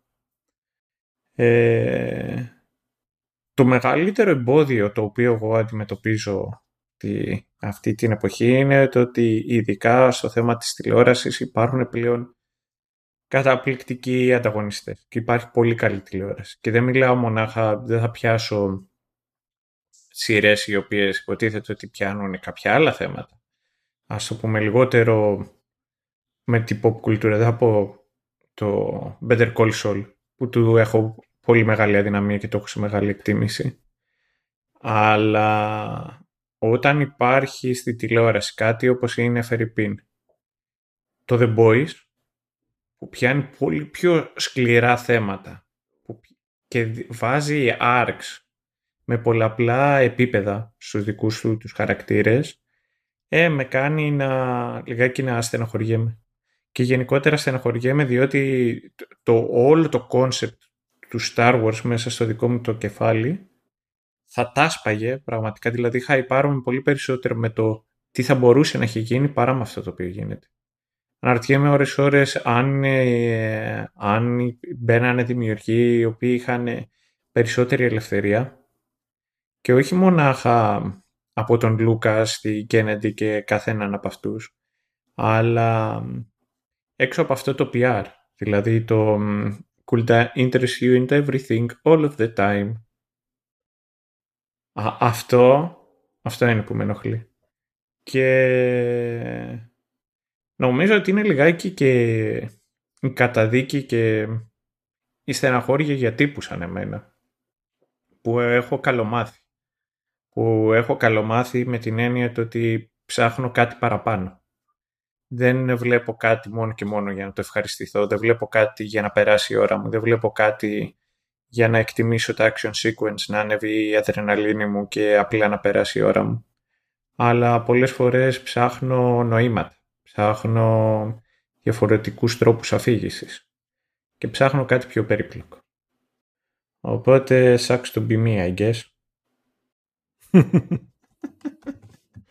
Νομίζω ότι ε, είμαστε ο καθένας σε διαφορετικό σε, σε κάποιο διαφορετικό από τα πέντε στάδια του πένθους. ναι, είναι, ναι. Εγώ κάνω ε. κόπιο με αυτή τη στιγμή, το συνειφάρω. Ε, να πω εγώ την αμαρτία μου, παιδιά, ξενέρωσα από τη ζωή μου παρότι είχε καλές στιγμές, δεν θα το αρνηθώ ότι είχε καλές στιγμές, ξενέρωσα από τη ζωή μου και το χειρότερο είναι ότι ξενερώνω από τη ζωή μου από όποια σκοπιά και αν το πιάσω. Δηλαδή, έστω ότι ήταν το πρώτο τηλεοπτικό Star Wars. Ε, δυστυχώς γι' αυτό, ειδικά όταν έχει υποτίθεται να κουμαντάρει μια τέτοια περίπτωση χαρακτήρα που θέλει να μας βγάλει το, το προσωπικό του βάσανο και να εξηγήσει κάποια πράγματα για την κατάληξη του που την γνωρίζουμε πιο μετά, ε, δυστυχώς για τη, για τη Lucasfilm, τη Disney, τον Option, ανήκουμε σε εκείνο το γκρουπ ανθρώπων που πρόλαβε την Bioware. Ναι. Έχουμε, έχουμε αυτό το, το πρόβλημα, το, το βασικό. Α, το χειρότερο ακόμη είναι ότι δεν είναι η πρώτη Όταν ζούσε ακόμα. Ναι, γι' αυτό είπα την προλάβαμε. Ναι. Ε, ναι, ναι, ναι, θεωρώ ότι είναι χαμένη. Πάει κι αυτή. Πάει κι αυτή. Ε, ε, ε, για κακή τύχη του Obi-Wan και Nobi του, του show ε, δεν είναι καν την πρώτη τηλεοπτική προσπάθεια Star Wars. Ακόμα και αν πω ότι θα μείνω στο πλαίσιο αυτό τέλος πάντων ε, δυστυχώς γι' αυτό υπάρχει το Mandalorian. Το, το Mandalorian ε, ενώ δεν θα πω ότι είναι ε, μπορείς να πεις σε μεγάλο βαθμό ότι και το Mandalorian είναι σχετικά κενό ε, αλλά το, είναι κενό by design εκεί που, που είναι. Δηλαδή όταν έχει filler episode, είναι, έχει filler episode επειδή εγώ αποφάσισα ότι θα πιάσω αυτό το western trope γιατί στην πραγματικότητα εγώ θέλω να ασχοληθώ με western. Mm.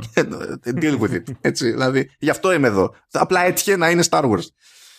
Um, εδώ πέρα όμως όταν έχεις κάτι που ξεκίνησε σαν ταινία, τα άπλωσε μετά, έγινε έξι επεισόδια και πάλι μου δίνεις την εντύπωση ότι έχεις filler episodes, σφίγγομαι αλλιώς. Γιατί δεν είναι ότι δεν έχεις χώρο να, να κινηθείς και να, και να πεις πράγματα. Έχεις.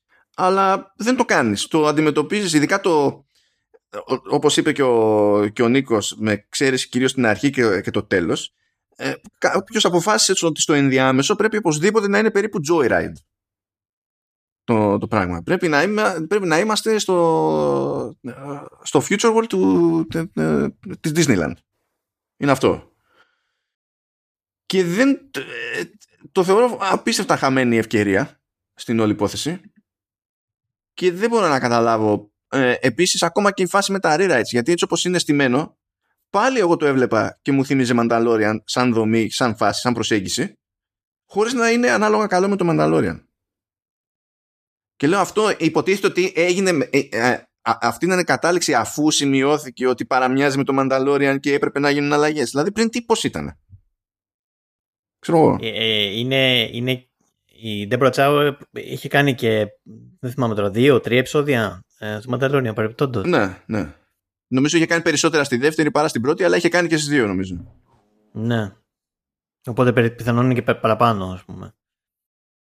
Ναι, δεν, δεν μου φταίνει οι συντελεστέ.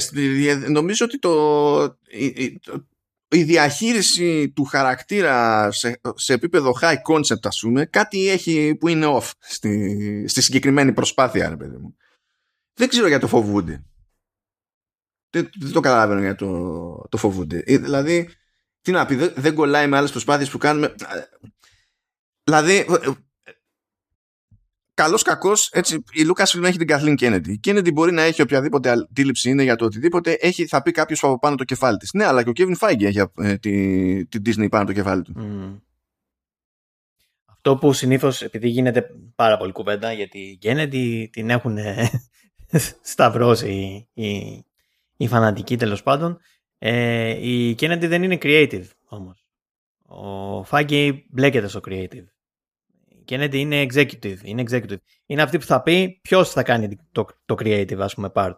Ε, και δεν υπάρχει δυστυχώς, δεν υπήρξε, ας πούμε, ε, στα sequels, ξέρω εγώ ειδικά, ένας άνθρωπος ο οποίος θα παίξει αυτό το ρόλο στην πραγματικότητα. Ε, και έγινε όλο αυτό το πράγμα που έγινε, πεταγόταν τον μπαλάκι μεταξύ του JJ και μετά, ας πούμε, ε, στον ε, επόμενο σκηνοθέτη και μετά ο τρίτος σκηνοθέτης άλλαξε, μετά το ξαναπήρε ο JJ και έγινε όλη αυτή η ιστορία. Ενώ θα έπρεπε να υπήρχε ένα concept από την αρχή. Ένας άνθρωπος, ας πούμε, θα μπορούσε να είχαν βάλει τον, ε, τον Φιλόνι, ας πούμε, ή τον ε, Φαβρό. Ε, να είναι επικεφαλής, ή ακόμα και τον JJ, ρε παιδιά, εντάξει, ο οποίος με τα καλά του και με τα στραβά του, ε, όταν πάρει ένα project, ας πούμε, επόμου, θα το φέρει εις πέρας κάπως και θα έχει κάποιο, ας πούμε, ε, κάποια συνέχεια, κάποια ροή το να γίνει αυτό το πράγμα τώρα και να το παίρνει ο ένας και να το παίρνει ο άλλος και τα λοιπά και όπως βλέπουμε τώρα στις σειρές, ε, είναι προφανής η διαφορά ας πούμε, που είχε ας πούμε, το, ε, παρόλο που λες ότι μοιάζουν σε κάποια σημεία ε, δεν, δεν είχε πάρει όμως ε, κάποια παθητικά που είχε το Mandalorian ας πούμε, το, ε, το Obi-Wan. Είναι προφανές λοιπόν ότι λείπει το overall direction ας πούμε. Πάλι δηλαδή στις τηλεοπτικές σειρές θα πρέπει ίσως να υπήρχε ένας άνθρωπος να αποφασίσαν ας πούμε, ότι ο Φαβρό ε, μπορεί να μην ήταν ας πούμε, ο υπεύθυνος ο άμεσος για το Obi-Wan, αλλά θα μπορούσε να είναι ένας creative director που θα λέει ότι παιδιά θα γίνει αυτό και αυτό και αυτό, αυτό θα το κάνουμε έτσι, αυτό θα το κάνουμε έτσι. Ας πούμε. Φαίνεται ότι και αυτό τώρα δεν υπήρχε. Αυτό, αυτό, αυτή η σχετική ασυνέπεια είναι που με τρελαίνει. Δηλαδή εξακολουθεί να δίνει την εντύπωση η Lucasfilm ότι δεν υπάρχει κάποιο πραγματικό πλάνο. Υπάρχει επιχειρηματικό πλάνο αλλά νομίζω ότι αισθάνονται πιο σίγουροι για το πότε θα λανσάρουν το BB-8, τον Grogu και τη Lola και τον Babu Freak παρά για το προς τα που πάει το όλο πράγμα. Ναι. Και δεν καταλαβαίνω γιατί τους φαίνεται αποδεκτό αυτό και συνεχίζουν δηλαδή ενώ ακούνε την ίδια κριτική τόσα χρόνια. Δεν λέω την κριτική από την άποψη του φαν το γιατί έγινε η συγκεκριμένη επιλογή στο συγκεκριμένο σημείο. Αλλά η κριτική για το ότι δεν υπάρχει κάποια κατεύθυνση που να βγάζει νόημα ε, ε δεν έχει να κάνει με το αν είσαι μέρος του fandom. Ναι. Νομίζω ότι έγινε λάθος εξ αρχής ε, με το τι διαχείρισε ο Star Wars από, το, από τη Disney. Και αυτή ήταν το σκεπτικό ότι Α, κοίτα, ο Λούκας, όταν έκανε το original trilogy, στην πραγματικότητα δεν ήξερε που θέλει να πάει. Ήταν πιο freeform. Ναι, τότε ήταν πιο δικαιολογημένος όμως, γιατί δοκίμασε κάτι τελείως καινούριο. Έτσι. Μπράβο. Σε, σε αυτό το σημείο, όντως θα πούμε ότι ήταν αλλιώς η original trilogy. Ισχύει αυτό. Δηλαδή, εκεί ισχύει αυτό το επιχείρημα που λέγαμε πριν. Ε, και όντως βγήκε αυτό το αποτέλεσμα. Και κοίτα να δεις, όταν ο Λούκας έκανε το συγκεκριμένο πλάνο για τα prequels και ξέρει ακριβώς τι ήθελε να κάνει, από τα το τέλος, ε, οι fans απογοητεύτηκαν και έγινε, υπήρχε πρόβλημα. Άρα λοιπόν, μήπως το κάνουμε κι εμείς έτσι, μήπως το κάνουμε λίγο wing και να το, το σχεδιάσουμε κτλ. Ναι, παιδιά, αλλά πάλι θα έπρεπε να υπάρχει ένας άνθρωπος ο οποίος παίρνει τι τελικές αποφάσεις. Αυτό δεν υπήρχε. Γιατί στην τελική, στο Original Trilogy, ο Λούκας έπαιρνε τι τελικές αποφάσεις. Ασχέτως αν στην πορεία, ας πούμε, αλλάξαν χίλια δύο πράγματα, ας πούμε, και μπορεί να άλλαξε τελείως το σενάριο, ας πούμε, στο τέλος. Δεν έχει σημασία. Πάντα όμως έπρεπε να υπάρχει ένας άνθρωπος που θα κάνει αυτή τη δουλειά. Και η απουσία αυτού του ανθρώπου είναι προφανής και στο τηλεοπτικό κομμάτι. Θέλει, θέλει ίσιομα αυτό. Τώρα από ό,τι θα μας λάχει το ίσιομα, κάποια στιγμή θα το πάνε το μήνυμα. Δεν μπορεί. Αλλά anyway. Λοιπόν, νομίζω ότι ήρθε η ώρα για να τραβήσουμε μια γραμμή και να σκιστούμε στα spoilers. mm Οπότε έχετε προειδοποιηθεί. Όποιος δεν έχει δει και συνεχίζει να ακούει, έχει το, το αντίστοιχο μερίδιο ευθύνης. Δεν έχουμε εμείς κάτι. Δεν φταίμε στην όλη υπόθεση. Και για να πάω καρφί στο υπόλοιπο recap και να τσιτώσω λίγο τον Νίκο. Βέβαια θα έπρεπε να ήταν εδώ και ο Ηλίας για να πιάσει σύνολο η τσίτα. ότι στο, στο, στο, δεύτερο επεισόδιο, στο δεύτερο επεισόδιο κάποιος είπε πάμε κάπου που να θυμίζει Blade Runner.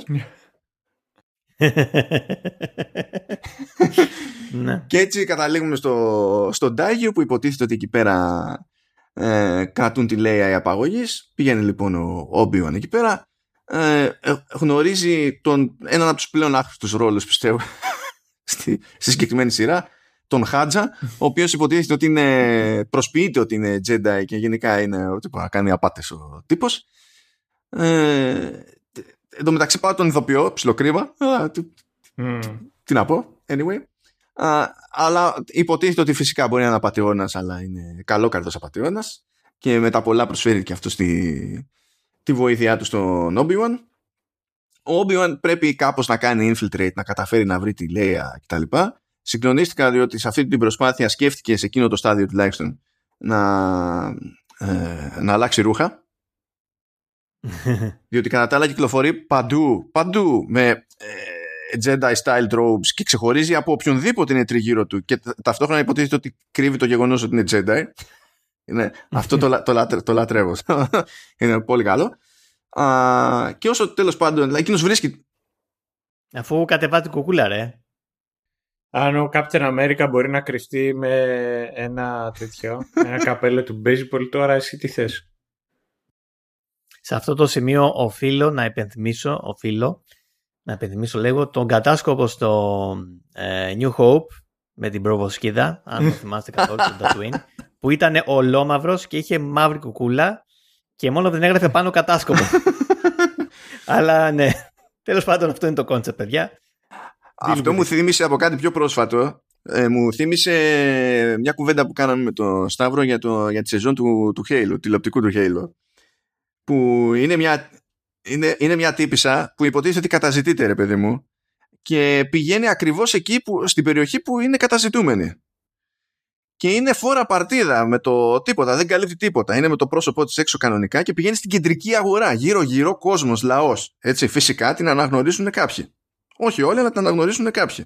Και κάποιος τη λέει: Να σου πω, δεν γίνεται να είμαστε έτσι. Είσαι καταζητούμενη, η φάτσα σου είναι παντού και εσύ κυκλοφορείς έτσι χήμα. Και εκεί που είναι μέσα, μέσα στην αγορά, περικυκλωμένη από τον κόσμο και ήδη έχει περάσει η ώρα εκεί πέρα, ανεβάζει την κουκούλα και μετά εντάξει. Mm-hmm. Χριστέ, Χριστέ, δηλαδή ξέρω εγώ, μήπως να προσπαθήσετε και λίγο σε κάτι τέτοιο. να βγάζει λίγο νόημα. Αλλά ναι. Κάποιος το σκέφτηκε μέσα των γυρισμάτων. Ρε παιδιά, είμαι καταζητούμενη. Πώς πρέπει να κρυφτώ; Ναι. Α, ναι. Anyway, ε, πηγαίνει, πηγαίνουν εκεί πέρα και Inquisitors, πηγαίνει πρώτα η Ρέβα βέβαια, μαθαίνουμε ότι η, η όλη απαγωγή ήταν η ιδέα της Ρέβα ακριβώς για να τραβήξει το Obi-Wan από την κρυψώνα του, οπότε μέχρι στιγμής καλά πηγαίνει το συγκεκριμένο σχέδιο. Ε, όταν έρχονται οι υπόλοιποι Inquisitors και το παίρνουν χαμπάρι αυτό το σχέδιο, δεν το αντιμετωπίζουν και με πολύ χιούμορ. Λέει, ναι, αλλά ήταν κόρη Σένατορ και δεν είναι ωραία αυτά τα πράγματα και τέτοια. Η Ρεύα πέρα, την γεια σας. Πηγαίνει, το, το γρουφιανεύει τους πάντες και στους τριγύρω Bounty Hunters για να κυνηγήσουν το, το duo, Obi-Wan και, και Leia. Σε όλη αυτή τη φάση είμαστε με Obi-Wan και Leia που δεν είναι. Η Leia τώρα δεν ξέρει ποιος είναι ο Obi-Wan.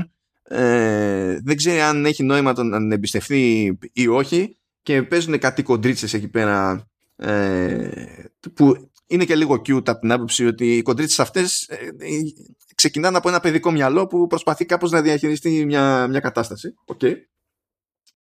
Ε, χοντρένει βέβαια το, το, πράγμα, συνεχίζει το κυνήγι, επανέρχεται το Χάτζα εκεί και δημιουργεί έναν αντιπερισπασμό για να τους δώσει λίγο, λίγο χρόνο και μαθαίνουμε μετά πολλά ότι η Ρέβα θέλει να καβατζώσει τον Obi-Wan για χάρη του, του Vader.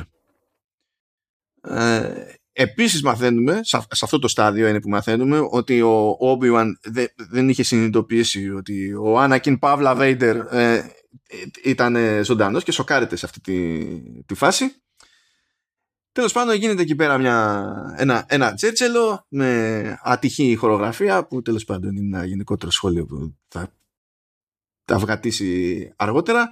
Αφού έμαθε ο Obi-Wan ότι δεν πέθανε ο Άνακιν ξαφνικά μπορεί να αισθανθεί μέσω της Force τον Άνακιν και ο Άνακιν μπορεί να αισθανθεί τον Obi-Wan serendipity παιδιά, serendipity. Αλλά το σημασία έχει ότι η Λέια και ο Obi-Wan καταφέρνουν και την κάνουν, δραπετεύουν μαθαίνουμε μετά γιατί τέλος πάντων ήθελε, είχε αυτή την κάψα η Ρεύα, μαθαίνουμε όχι ακριβώς ακόμη, αλλά γιατί θέλει να κερδίσει ε, το, την προσοχή του, του Vader ε, θέλει να ανέβει στην ιεραρχία σε πρώτη φάση. Notice me, Vader Senpai. ναι. Ο Vader καταλήγει όντως να την βάζει επικεφαλής της όλης προσπάθειας εκεί για την κατάδειξη. Δεν της έχει δώσει βαθμό ακόμη, αλλά λέει τέλος πάντων you're in charge. Εντάξει. Και Μπεν και Λέα την έχουν κάνει, πηγαίνουν σε έναν άλλο πλανήτη εκεί πέρα που λέγεται Μαπούζο. Μαπούζο. Μαπούζο. Μαπούζη, παιδί μου; Ναι. Ξέρετε τι θα γίνει τώρα αυτό. Ήταν, θα φάσει πώς να το πούμε αυτό το μέρος και κάποιος θα πει ε, Τώρα διαβάζω το Godfather του Μάριο Πούζο. ε, Μήπως ξέρω εγώ να κόψουμε καμιά συλλαβή; Πού είσαι Ηλία, πού είσαι Ηλία, γιατί δεν ήσουν εδώ, γιατί δεν ήσουν εδώ; Τέλος πάντων, ο κόσμος αυτός ελέγχεται από Galactic Empire. Παίζουν checkpoints με Stormtroopers. Φυσικά κάτι πηγαίνει στραβά. Γίνεται ένα τζέρτζελο. Κερδάνε οι καλοί. Όσοι ήθιστε αλλά φυτρώνει και μια αξιωματικός εκεί της αυτοκρατορίας που λέγεται Τάλα και συνειδητοποιούμε ότι είναι το contact που υποτίθεται ότι θα συναντούσαν εκεί πέρα Obi-Wan και, και Leia. Μαθαίνουμε για το λεγόμενο The Path, το οποίο στην ουσία είναι σαν ένα σύστημα... Ε, underground Railroad είναι. Αυτό πήγαινα να πω τώρα. Τύπου Underground Railroad με τη λογική ότι έχει στηθεί για να φυγαδεύει η Jedi που είναι η κατεξοχήν διοκόμενη αλλά και όποιον άλλον θέλει τέλος πάντων να ξεφύγει από κάπου και είναι ένα μάτσο από στάθμους. Ναι. Ε, και θέλει, τέλος πάντων είναι ένα σύστημα από ενδιάμεσους σταθμούς και τα λοιπά ε, για να καταφέρουν να απομακρυνθούν και τα λοιπά. Μπράβο. Ε, γίνεται και το, το Τζέρτζελο μες στο Τζέρτζελο σκάει και ο Βέιντερ. Γιατί σου λέει εδώ είναι ο Obi-Wan θα γίνει τώρα της κακομήρας κλασικά επειδή έχουμε πει The Jedi hunt themselves. Σκάει ο Vader, αρχίζει και την πληρώνουν random τύποι, ξέρω εγώ, ό,τι να είναι. Και θα εμφανιστεί ο Obi-Wan. Εμφανίζεται ο Obi-Wan. Είχε μια ωραία σκηνή εκεί πέρα με τον Vader που βάζει εκεί πέρα κάτι, βάζει φωτιά στο έδαφος και τα λοιπά. Πιάνει λίγο εκεί τον Obi-Wan. Κάνει θράκα, ναι. Ναι. Τον κάνει λίγο, ναι. Στα κάρβουνα; Ήταν, ήταν λίγο φαν αυτό γιατί ήταν με τη μούρη στις φλόγες μεταξύ άλλων, αλλά η μούρη δεν έπαθε τίποτα. Ε, α, αυτό είναι αλήθεια. Ήμουνα το προηγούμενο Σάββατο και έρχεται ένας πιτσυρικά εκεί. Ναι, ήταν εκεί ένας πιτσυρικά και λέει να κεράσουμε κάνα σφινάκι και λέω yes bro go. Και λέει κάνει και ένα νόημα σαν αναπτήρα και τρία. Και φέρνει ο άλλος κάτι σαμπούκες και τους βάζει φωτιά. Το παίρνει λοιπόν ο πιτσιρικά εκεί, γκάκ, και το κατεβάζει ενώ ήταν αυτό φλεγόμενο. Παίρνω λοιπόν και εγώ το κοκτέιλ μου, κάνω μια φου, φυσάω, βγάζω τη φωτιά και το πίνω. και μου λέει, Μα γιατί είσαι έτσι φλώρος. Λέω, Έχεις σκεφτεί, λέω, ότι θα γίνω παρανάλωμα του πυρός, άμα πέσει ένα από αυτό στα γένια μου. Το βλέπεις ότι είμαι γεμάτο τρίχες. Οπότε το πιο κουφό απ' όλα είναι ότι όχι απλά δεκάει και η μούρη του. Έπρεπε ε, τέτοιο να γίνει με φλεγόμενα μουστάκια. Είναι, είναι, είναι ψιλοκρίμα τώρα σαν λεπτομέρεια αυτό που θα μου πεις εντάξει και τι έγινε. Απλά κάνουμε λίγο nitpicking εδώ. Ε, με, εγώ τράβηξα σκάλωμα δύο φορές στο προηγούμενο επεισόδιο. Το πρώτο είναι το access parkour της τέτοιας, της Ρίβα. Ναι, πολύ είπαν. Αλλά ειδικά εκείνη σε κάποια φάση που πηδούσε και κατέβαινε προς τα κάτω ήταν σαν... Ε, ξέρω εγώ παιδί μου ήταν σαν το σαν το Infamous που πήγαινε να κατέβεις και καταλάβαινε το AI ότι σε εκείνη τη φάση μπορούσες να κάνεις grip οπότε ήθελες να πηδήξεις προς τα κάτω και απλά αυτός πιανόταν ξέρω, από διαστήματα και δεν μπορούσες να κατέβεις πιο γρήγορα. Οπότε ήταν μια... τώρα σοβαρά, ε, ε, ε, με ελάχιστες εξαιρέσεις η χορογραφία σε αυτή τη σειρά ήταν απογοητευτική. Απογοητευτική για μια παραγωγή που ξέρεις ότι έχει τόσα φράγκα από πίσω. Και μετά το άλλο το οποίο θέλω να ρωτήσω και τον Νίκο, αν ξέρει, να μας πει και αυτός. Ρε, εσύ, εσένα σου φάνηκε normal με τον Obi-Wan να μην πετυχαίνει τίποτα με τον Blaster; ε, είχε πάθει ρε εσύ στον Τρουπερίτιδα.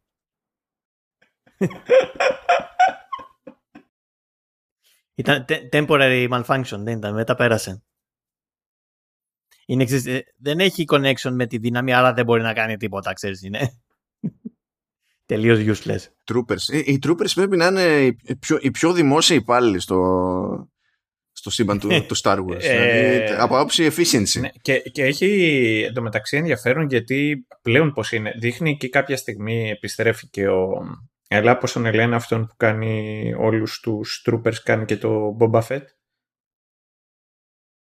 Α, ο ναι. Τεμουέρα. Και τον δείχνει εκεί και όλες που κάνει έναν ε, ε, clone ε, warrior ε, ο, ο οποίος πλέον ε, ζη, ζητάει έλεος και δείχνει και το πώς το Empire έχει απλά εγκαταλείψει όλο αυτό το concept.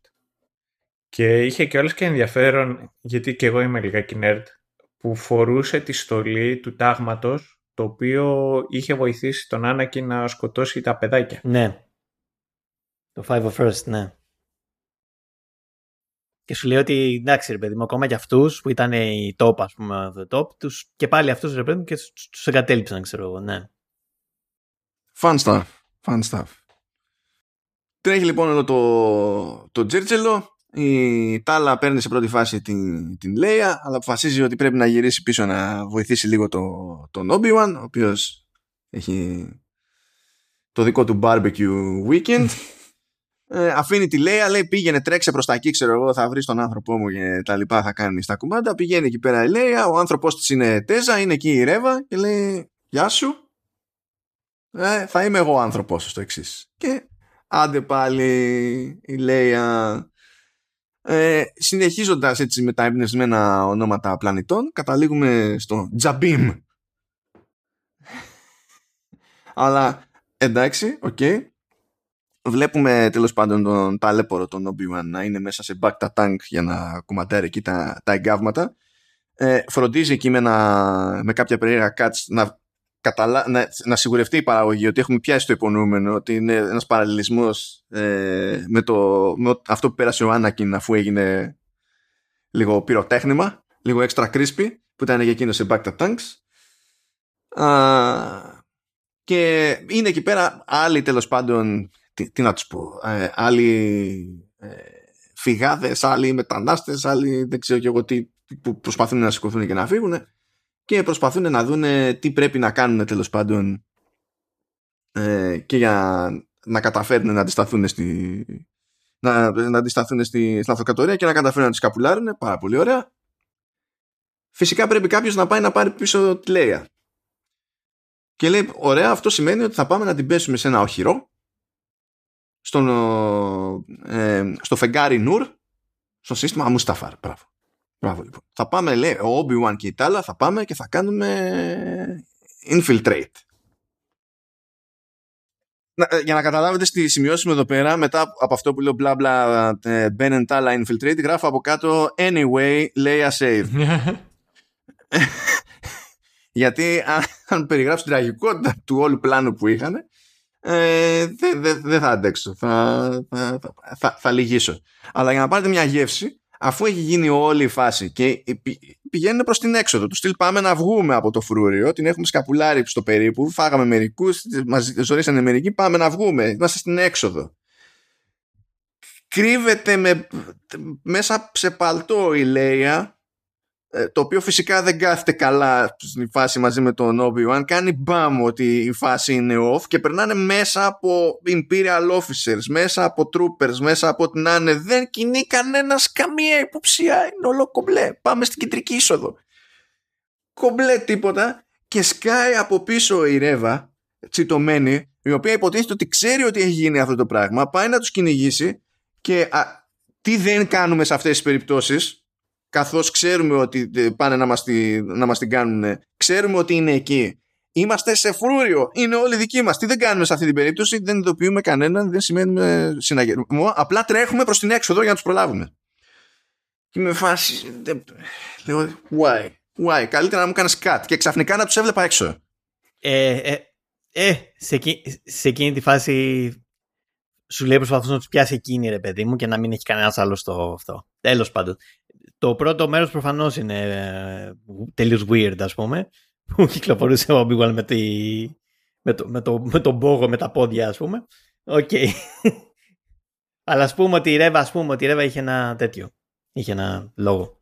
Δεν το εκτιμά πάντως όλο αυτό το πράγμα ο Βέιντερ. Σου λέει, πάει να ξεσπάσει εκεί στη Ρέβα. Λέει η Ρέβα, λέει, επίτηδες τους άφησα να γιατί τους έβαλα tracker στο, στο σκάφος. Και έχουμε εκεί τον Βέιντερ και λέει It seems I underestimated you. Ε, okay, εντάξει. Και ο, ο tracker είναι η χακαρισμένη Λόλα που θέλω να σας πω ότι ε, απλά ε, με ένα, ένα μαγνητάκι της βάλανε πάνω ε, και από εκεί που τα μάτια της ανάβανε μπλε, ανάβανε, ανάβουνε κόκκινα και γι' αυτό την έχω σημειωμένη ως Λόλα. Μία λέξη όμως. είναι αυτό το πράγμα. Προχωρώντας, γιατί τώρα είμαστε τεχνικός στο πρώτο τελευταίο επεισόδιο, κάποιος θυμήθηκε ότι πρέπει να κάνουν και κάτι λίγο πιο ενδιαφέρον στιγμής και ξεκινάνε cuts σε διάφορα σημεία με flashback από sparring fight από χρόνια πριν μεταξύ Obi-Wan και Anakin πριν την πτώση στην ουσία του Anakin. Και εκεί χρησιμοποιείται... Γιατί δεν κάνατε DH στον Christensen, γιατί... Μα να σου πω κάτι. Πόσα λεφτά νομίζω ότι έχει Disney, αλήθεια; Για πες μου, ε, Νίκο. δηλαδή τι θέλεις να κάνουν, να επέτες θα γίνουν, ε; σωστά, σωστά. Έτσι επειδή είχε κρεμάσει λίγο το μαγουλάκι, πώς κάνεις και εσύ έτσι τώρα σιγά. Τι να κάνει; Το παιδί. Και, και βάζεις μετά να δεις το, ξέρω εγώ, το, ε, το Attack of the Clones και είναι ρε παιδί μου το μάγουλο. Ε, ε, είναι φράπα, τι να γίνει; Είναι, φράπα. είναι αυτό, ήταν από την τζίτα του πολέμου. Ε, είχε, ε, μπορεί να πάρτε μέχρι αργά την προηγούμενη νύχτα με την Πάντμε. Σωστό, σωστό. Πάντως μιας και είπες για το de-aging Νίκο Θυμάμαι είχα, είχα μπλέξει σε μια random συζήτηση και ήμουνα. Αναδείχθηκα σε villain της υπόθεσης ή άσχετος ή και τα δύο, δεν ξέρω τι, τι παίζει. Α, γιατί πια κανένας δεν το περίμενε αυτό. ε, θυμάστε την όλη φάση τώρα με το de-aging που είχε κάνει ο Σκορσέζε στο, στο, στο The Ναι, Ωραία. Ναι. Είχε γίνει εκεί ολόκληρη ιστορία και πώς φαίνονται έτσι και τι, τι, είναι μαλακία και ορίστε ένας τύπος πήρε το, το υλικό και έκανε καλύτερη δουλειά κτλ και από πού και ως πού πήρε υποψηφιότητα για ειδικά εφέ και τα συναφή και αφού είναι αηδία το αποτέλεσμα κτλ. Και προσπαθούσα να εξηγήσω ότι παιδιά, αυτό που έκανε, γενικά η όλη φάση με το de-aging είναι δύσκολο πράγμα. Σπανίως φαίνεται ok. Ε, γι' αυτό και μερικές φορές κάποιοι απλά θα προτιμήσουν την ακόμη πιο ακριβή λύση του κάτω όλο CGI να τελειώνουμε. γιατί είναι, ε, ε, η μέση οδός είναι ακόμη πολύ δύσκολη. Και προσπαθούσα να εξηγήσω ότι όλο αυτό είναι τόσο πακέτο και το έκανε με τόσο δύσκολο τρόπο ε, το Σκορσέζε στο, στο The Irishman που γι' αυτό παίρνει υποψηφιότητα, όχι για την ποιότητα του αποτελέσματος.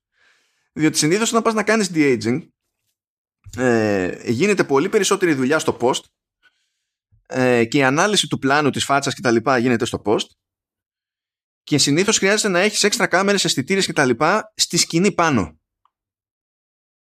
την ώρα, την ώρα που, που γίνεται τράβηγμα και να έχεις αισθητήρες στα πρόσωπα κτλ. Ο Σκορσέζε, επειδή είναι ο Σκορσέζε, και θα σου πει: Δεν θέλω να έχω αυτές τις ideas στο πλάνο μου. Εγώ προσπαθώ να γυρίσω ταινία. Είναι αυτό. Κάνανε ολόκληρο σύστημα ώστε όλα τα metrics να πιάνονται σε real time με οποιονδήποτε αισθητήρα και οποιαδήποτε κάμερα που ήταν για να πιάνει τέτοια metrics να είναι εκτός πλάνου. Οπότε αυτοί παίζανε φυσιολογικά και όλα τα υπόλοιπα ήταν μακριά και οι μετρήσεις γίνονταν σε real time. Και αυτό ήταν πρωτοποριακό. Αλλά ήταν ακόμα και έτσι, ακόμα και με εκείνα τα λεφτά που έσταξε η Netflix πάρα πολλά λεφτά Scorsese για αυτή την παραγωγή, το αποτέλεσμα ήταν αυτό. Okay. Αλλά η τεχνική ήταν τούμπανο. Είναι λίγο αν, αν κάνει βάλει. Mm. Αλλά αν είναι να πεις γιατί μιλάνε για το αυτό, γιατί πήρε υποψηφιότητα, πήρε υποψηφιότητα για το audacity of the technique. Γι' αυτό πήρε υποψηφιότητα. anyway, είναι το ξέμπαρκο της ημέρας. Ε, και εδώ να πούμε ότι έχει πολύ πλάκα που ο Σκορτσέζε κράζει τη Marvel, αλλά τελικά χρησιμοποιεί τεχνολογία που ε, έχει δημιουργηθεί για ταινίες τέτοιου τύπου. Αλλά okay, να πω και εγώ την κακιά μου. Ναι, εντάξει, καλά. Τώρα ο Σκορσέζη και ο Νόλαν και τα λοιπά πιο πολύ νομίζω ότι πονάνε για το τι έχει γίνει, τι έχει κάνει το super hero movie στην business του, του κινηματογράφου. Ε, απλά το λένε ναι, περίεργα. Εντάξει. Το λένε λίγο. ναι, εντάξει. Ναι. Γιατί αν τα βάλεις τώρα κάτω, ας πούμε, υπό άλλες συνθήκες, σε άλλη εποχή, θα έψαχνε χρηματοδότηση από streaming service ο Σκορσέζε; Δηλαδή θα τα έβρισκαν δύσκολα τα movie studios να του τα σκάσουν και θα ε, το είχαν εύκολο σε Netflix ας πούμε ή σε, σε Apple TV, σε Apple TV Plus. Εντάξει. Τέλος πάντων, είναι άλλο debate εκείνο.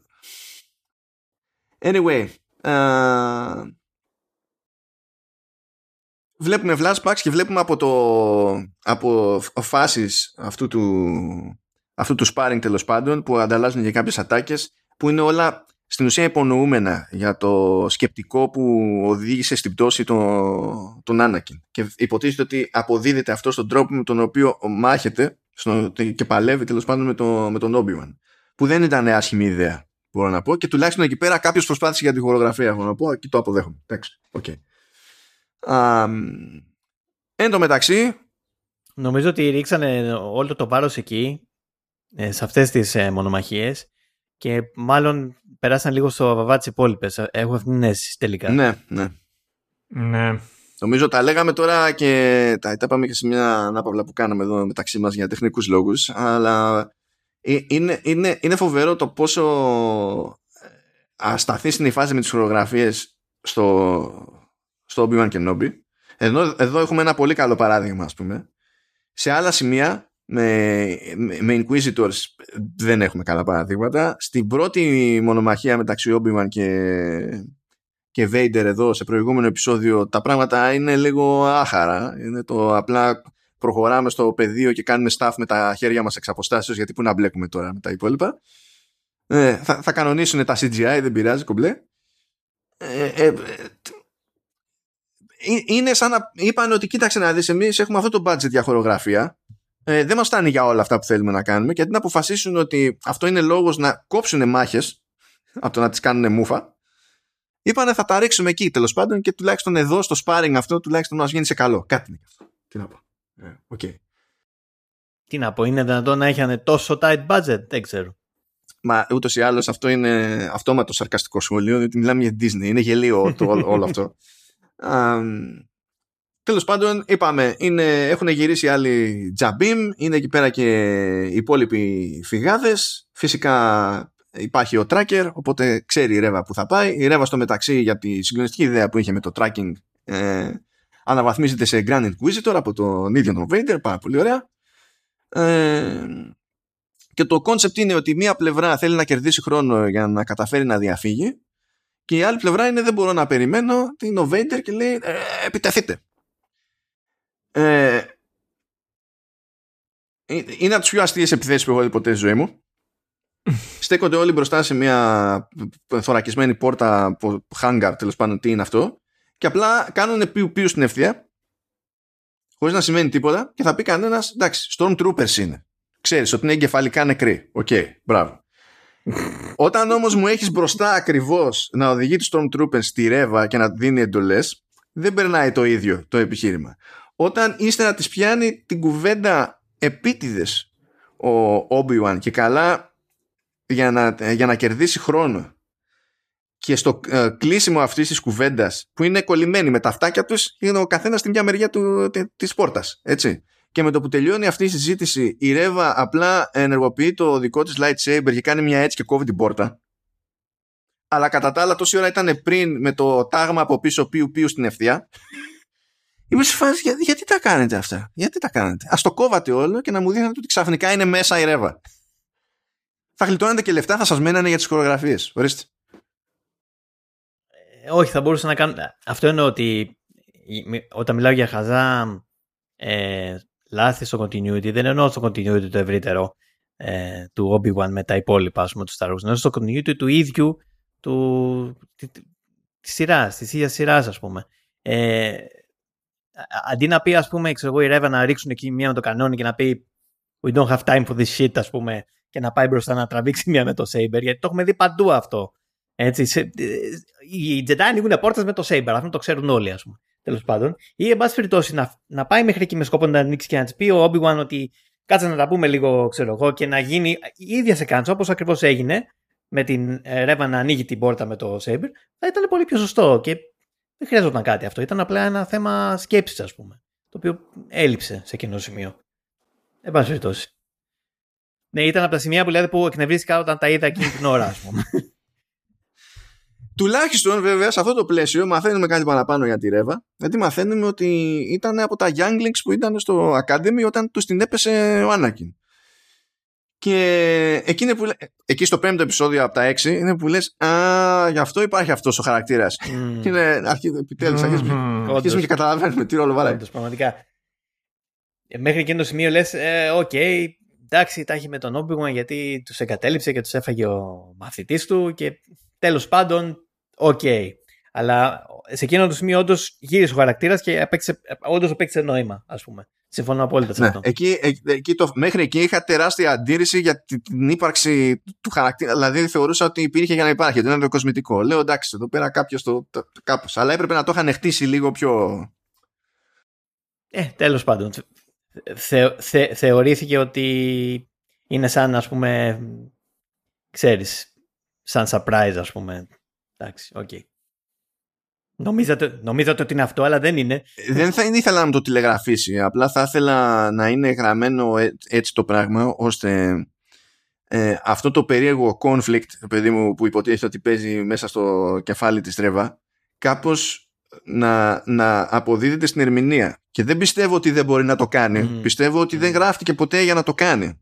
Δεν γράφτηκε. Ναι, ναι, ναι, ναι κατάλαβα τι εννοείς. Ναι. Δεν ήθελα να μου το δώσεις το έτσι και να είμαστε μετά τι κάνει νιάου νιάου στα κεραμίδια. Γιατί το ότι υπήρξε αυτή η έκπληξη το εκτιμώ. Εντάξει, δεν είμαι πια τόσο κανίβαλο.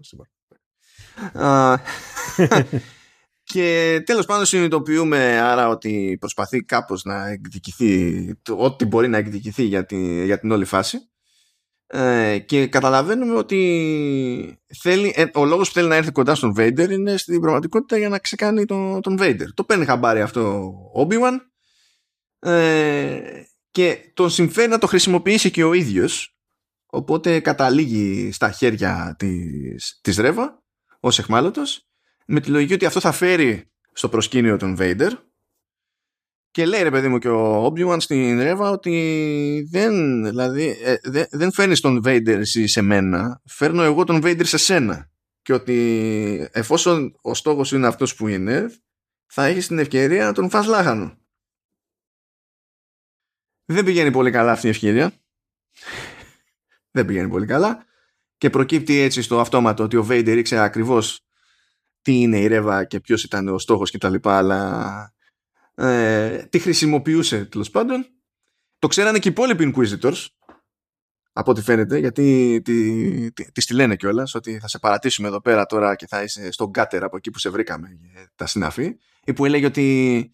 Ε, ότι ε, revenge does wonders ε, for the will to live και κάτι τέτοια τις λένε εν είδη εμπεγμού ε, ε, έχει εδώ έχει φάει μια lightsaber δείχνει ότι υποφέρει, αλλά μετά από λίγο σηκώνει το όρθια. Δεν υπάρχει πρόβλημα. Είναι, είναι κομπλέ αυτό. Ε, εντάξει, τώρα δεν βρήκες ότι. Έχει συνηθίσει, ναι. από μικρή. Ναι.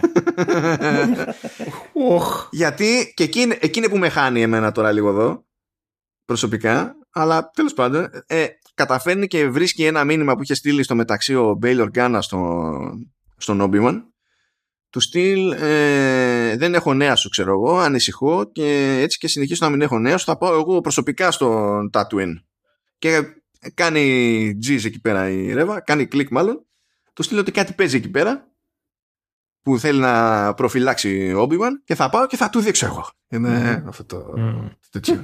Ε, θα πάθεις. Εν τω μεταξύ πάντως αυτό το, το επεισόδιο είναι, αν δεν κάνω λάθος, τουλάχιστον σε και από όταν ανέλαβε η Disney αλλά και οπουδήποτε έχει να κάνει εκτός από video games, comics δηλαδή οπουδήποτε έχει live action που βλέπεις πραγματικά το πόσο σκληρός καριόλης είναι ο Vader.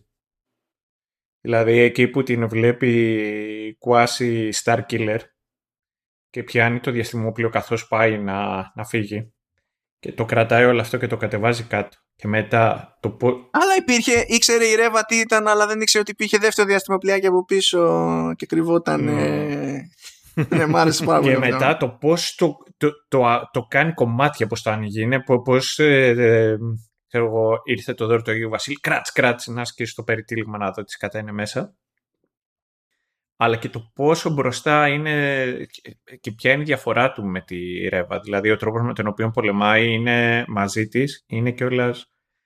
Ε, δεν, δεν ανάβει καν το lightsaber του. Ναι, δεν ασχολείται καν. Ναι, ναι, ναι, δηλαδή πώς χρησιμοποιεί. Ναι, και σε κάποια, φάση, σε κάποια φάση όταν χάνει το lightsaber η Ρέβα, της, της δίνει πάλι lightsaber και καλά για να είναι ας το πούμε πιο fair fight το οποίο πάλι είναι εμπεγμός έτσι mm. είναι εμφ, ναι, εμφανώς ναι, εμπεγμός ναι, ναι. Ε, αυτό είναι κάτι το οποίο έχει ξεκινήσει από τα animation γιατί φυσικά στο Rebels είναι ε, για πρώτη φορά εμφανίστηκαν οι Inquisitors.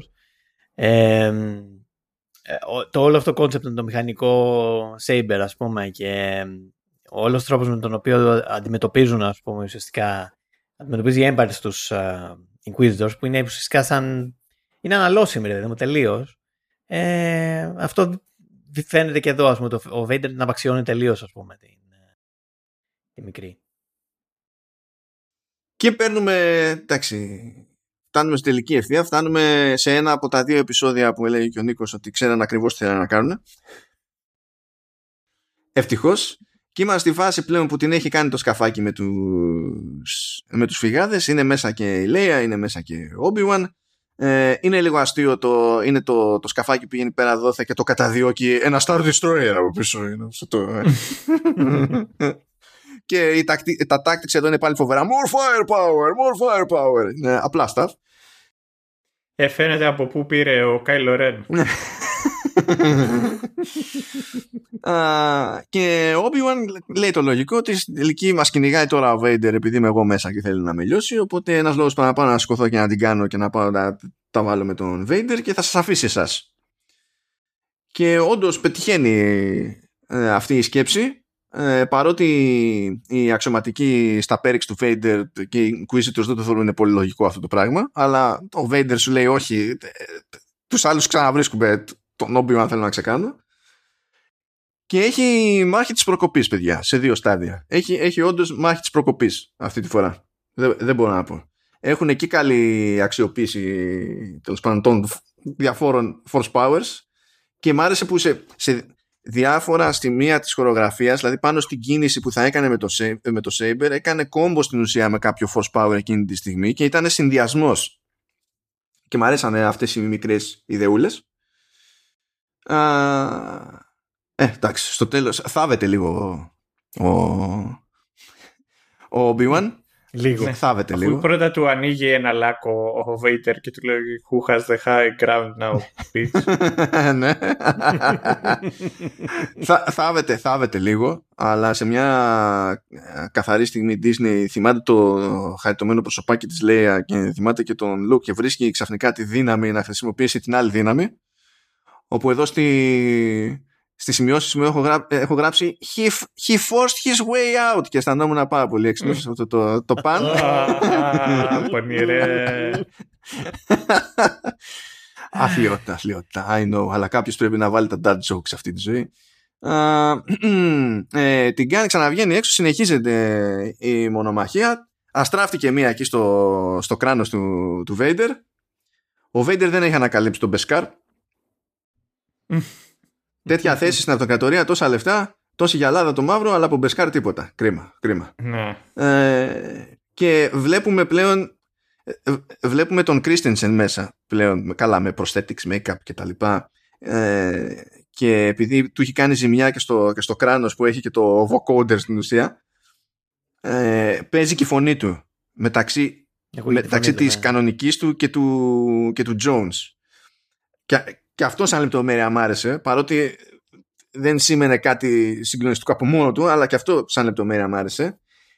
Είχε και κάποιες καλές ατάκες μεταξύ τους, είχε και κάποιες ατυχείς ατάκες μεταξύ τους. Ε, αλλά προσωπικά αυτό θα το αφήσω για μετά, αλλά αν θέλετε το σχολιάζετε όποτε σας γουστάρει αυτό. Έτσι κι αλλιώς φτάνουμε τώρα στο τέλος, δεν είναι θέμα. Α, και τον παρατάει τέλος πάντων τον, τον Vader με τα πολλά εκεί πέρα ο, ο Obi-Wan και την κάνει για Tatooine διότι προς τα εκεί πηγαίνει η Ρέβα το παίρνει χαμπάρι και ο Obi-Wan σου λέει ο πακέτο σκάει η Ρέβα στη φάρμα τα βάζει με τον Owen και την Μπέρου τους τετούς γονείς του, του Luke ε, τι να κάνουν και αυτοί παίρνει το πάνω χέρι η Ρέβα Τη στίτσα το έλεγε η παιδικούλα της πάντως. Ναι, ναι. Λέει θα πολεμήσουμε. Εγώ, εγώ θέλω να πω ότι περισσότερο από οποιονδήποτε άλλον σε αυτή τη σειρά εκτίμησα τον Έτζερτον διότι I agree. ποντάρω ότι είναι ο μόνος που θα πήρε τόσα, ό, ό, ως- όσα πήρε για να κάνει τόσα λίγα σε αυτή τη σειρά και ταυτόχρονα να είναι ο Έτζερτον. Δηλαδή πρέπει Όχι, να όχι, πήγε καλά η business. Καταλαβαίνω. Α, τε- καταλήγει με τον Λούκα ανέστητο η Ρέβα. Υπονοείται ότι θα πάει να τον σκοτώσει. Δεν πιστεύω κανένας να αγχώθηκε σε εκείνο το σημείο. Δηλαδή πρέπει να βλέπετε πρώτη φορά Star Wars. Ε, τελικά δεν κατάφερε να τον σκοτώσει. Τον έφερε στα χέρια ε, πίσω στη, Όχι, spoiler. πι- πίσω στη φάρμα. Έχει φτάσει και ο Obi-Wan.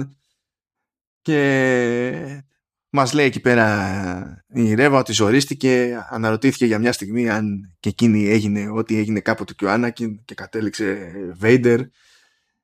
Λέτε έχουμε εκεί πέρα κάτι, κάτι λίγο μελό που κρατάνε λίγο ευτυχώς για μένα τουλάχιστον δεν ξέρω για σας θα μου πείτε.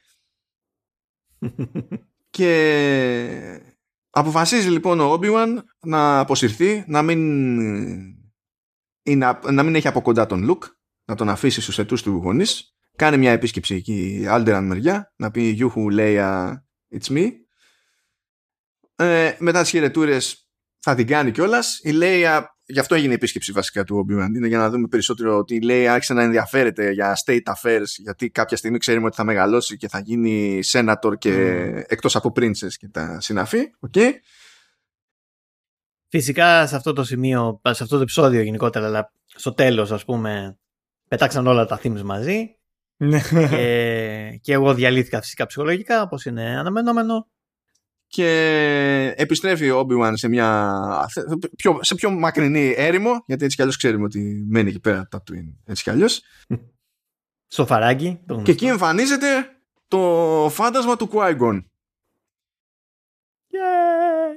μπράβο Liam Neeson παίρνω δηλαδή ε, με τη μία ε, ε, το- επί- Ε, Οπότε επίτηδες. πρέπει να πάρεις πίσω Αυτό, αυτό, που είπες με- για τον Edgerton. με τη μία παίρνω πίσω αυτά που είπα για τον Edgerton γιατί σίγουρα έκανε πιο μάγκικη πίσνα ο, ο Liam Neeson είμαι απολύτως σίγουρος αν και έχω να πω ότι α, αν εγώ ήμουν ο Qui-Gon και έβλεπα τον, τον Obi-Wan να λειτουργεί όπως λειτουργήσε σε, αυτή, σε αυτό το limited series δεν θα του ξαναμιλούσα θα εμφανιζόμουν ως φάντασμα αλλά δεν θα του μιλούσα απλά θα, το, θα έκανα γκλέρ αυτό Αυτό, ναι, για- θα του έλεγες εκεί τέτοιο.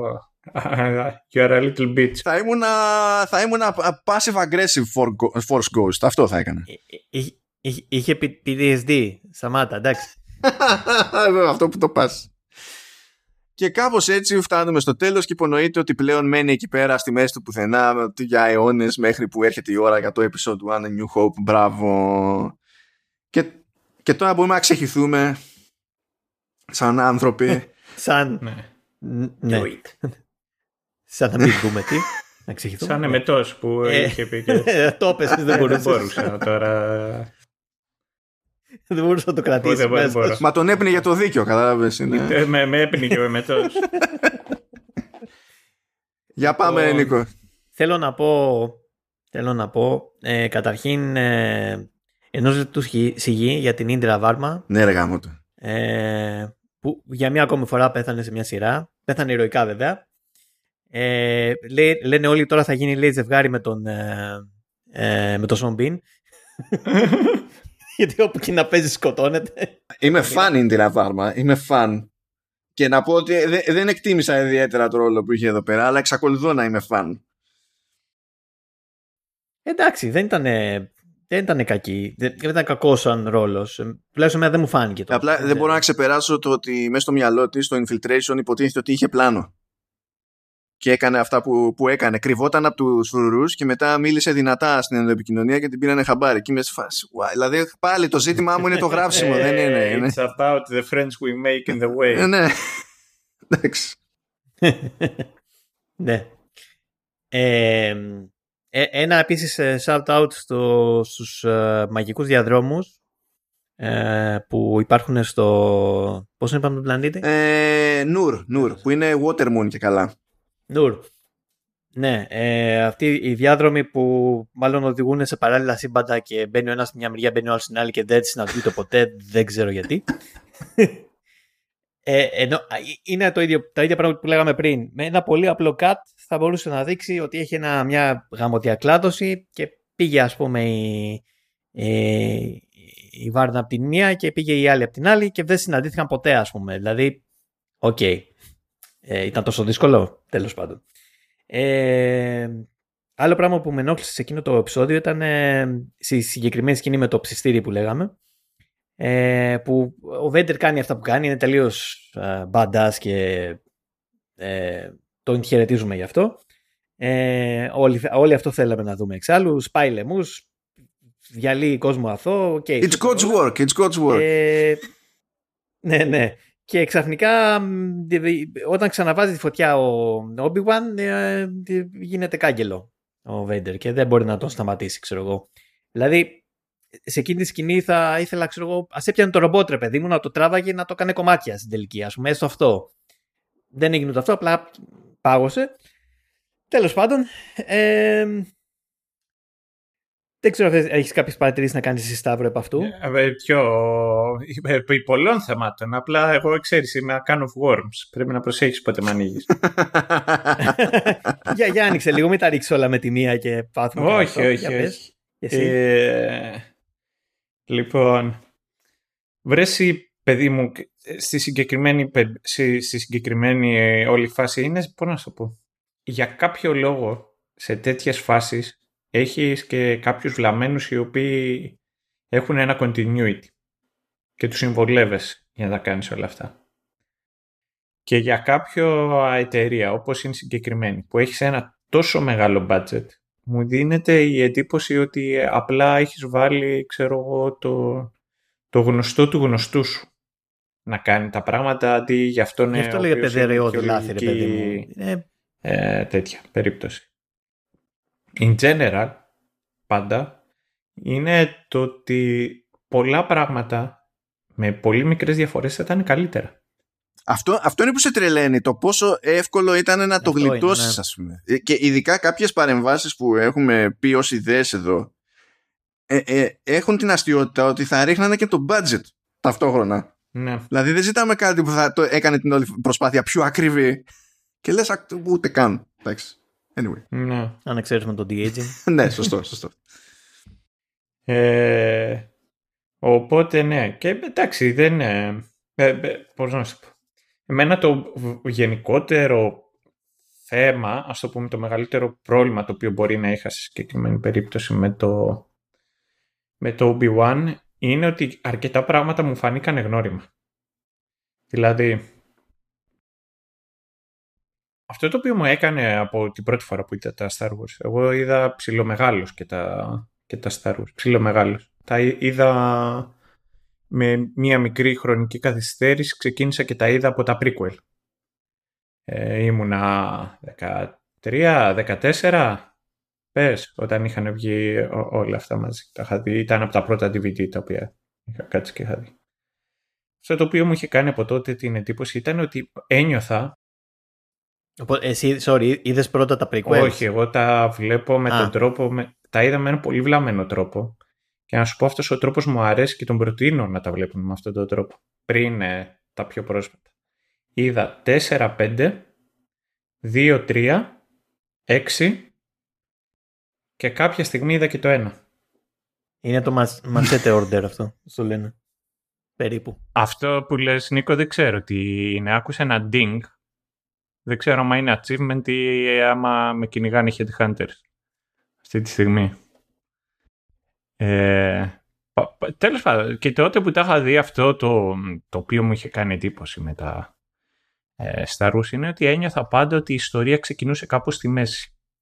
Και ρε παιδί μου, εντάξει, ξεκινάει η episode 4, δεν σου λέω. Και δεν εννοώ αυτό. Δηλαδή ότι δεν ξεκινούσε από την αρχή. Ακόμα και μια ναι, ναι, ταινία. όχι, ακριβώς δηλαδή έτσι σου είναι. πετούσε το scroll και έφευγες Η από media res που λένε. ε, σου, σου, σου σε ξεκινούσε όχι ακριβώς από την αρχή μιας ιστορίας, τουλάχιστον αυτή την αντίληψη είχα εγώ.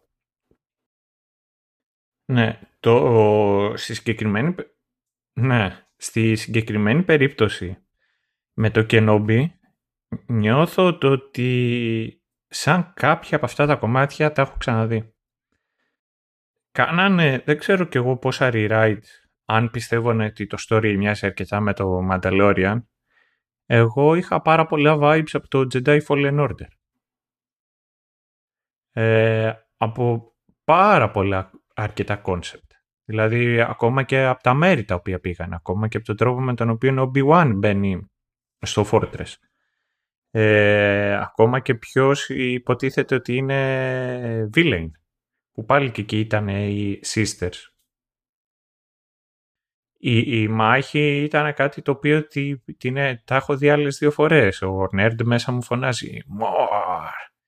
More!» Αλλά α, απ' την άλλη λογική λες «Ωραία, cool ήτανε, έχω δει και άπειρες φορές cosplayers να το κάνουν». Εάν τα βάλεις κάτω και οι ηθοποιοί Ε, cosplayers είναι εκείνη τη στιγμή. Ο... Τι είπε; Oh, how can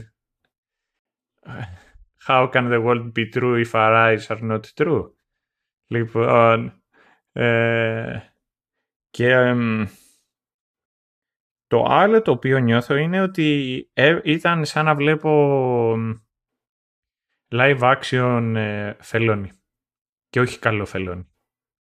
Από το Μάνο έχω μια αντίληψη ότι δεν έχει πολύ ασχοληθεί με, τα, με αυτά. Εσύ έχεις κάτσει, τα έχεις δει τα...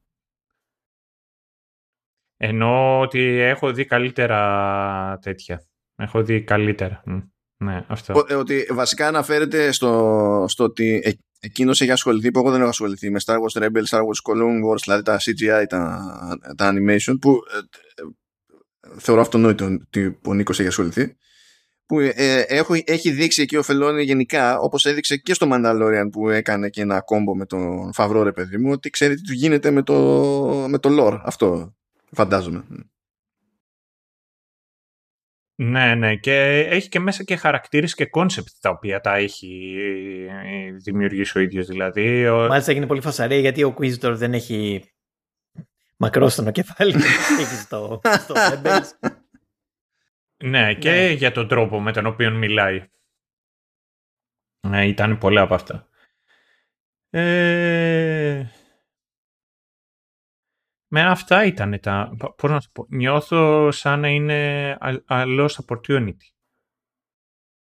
Δηλαδή, χωρίς να έχει το ίδιο χάλι, μου θύμισε λιγάκι τη φάση όταν είχε βγαίνει η ταινία... Ω, ε, εντάξει, όχι. Warcraft είναι, είναι, πιο, είναι πάτος. Το Warcraft είναι πάτος. Είναι άλλο level. Εντάξει.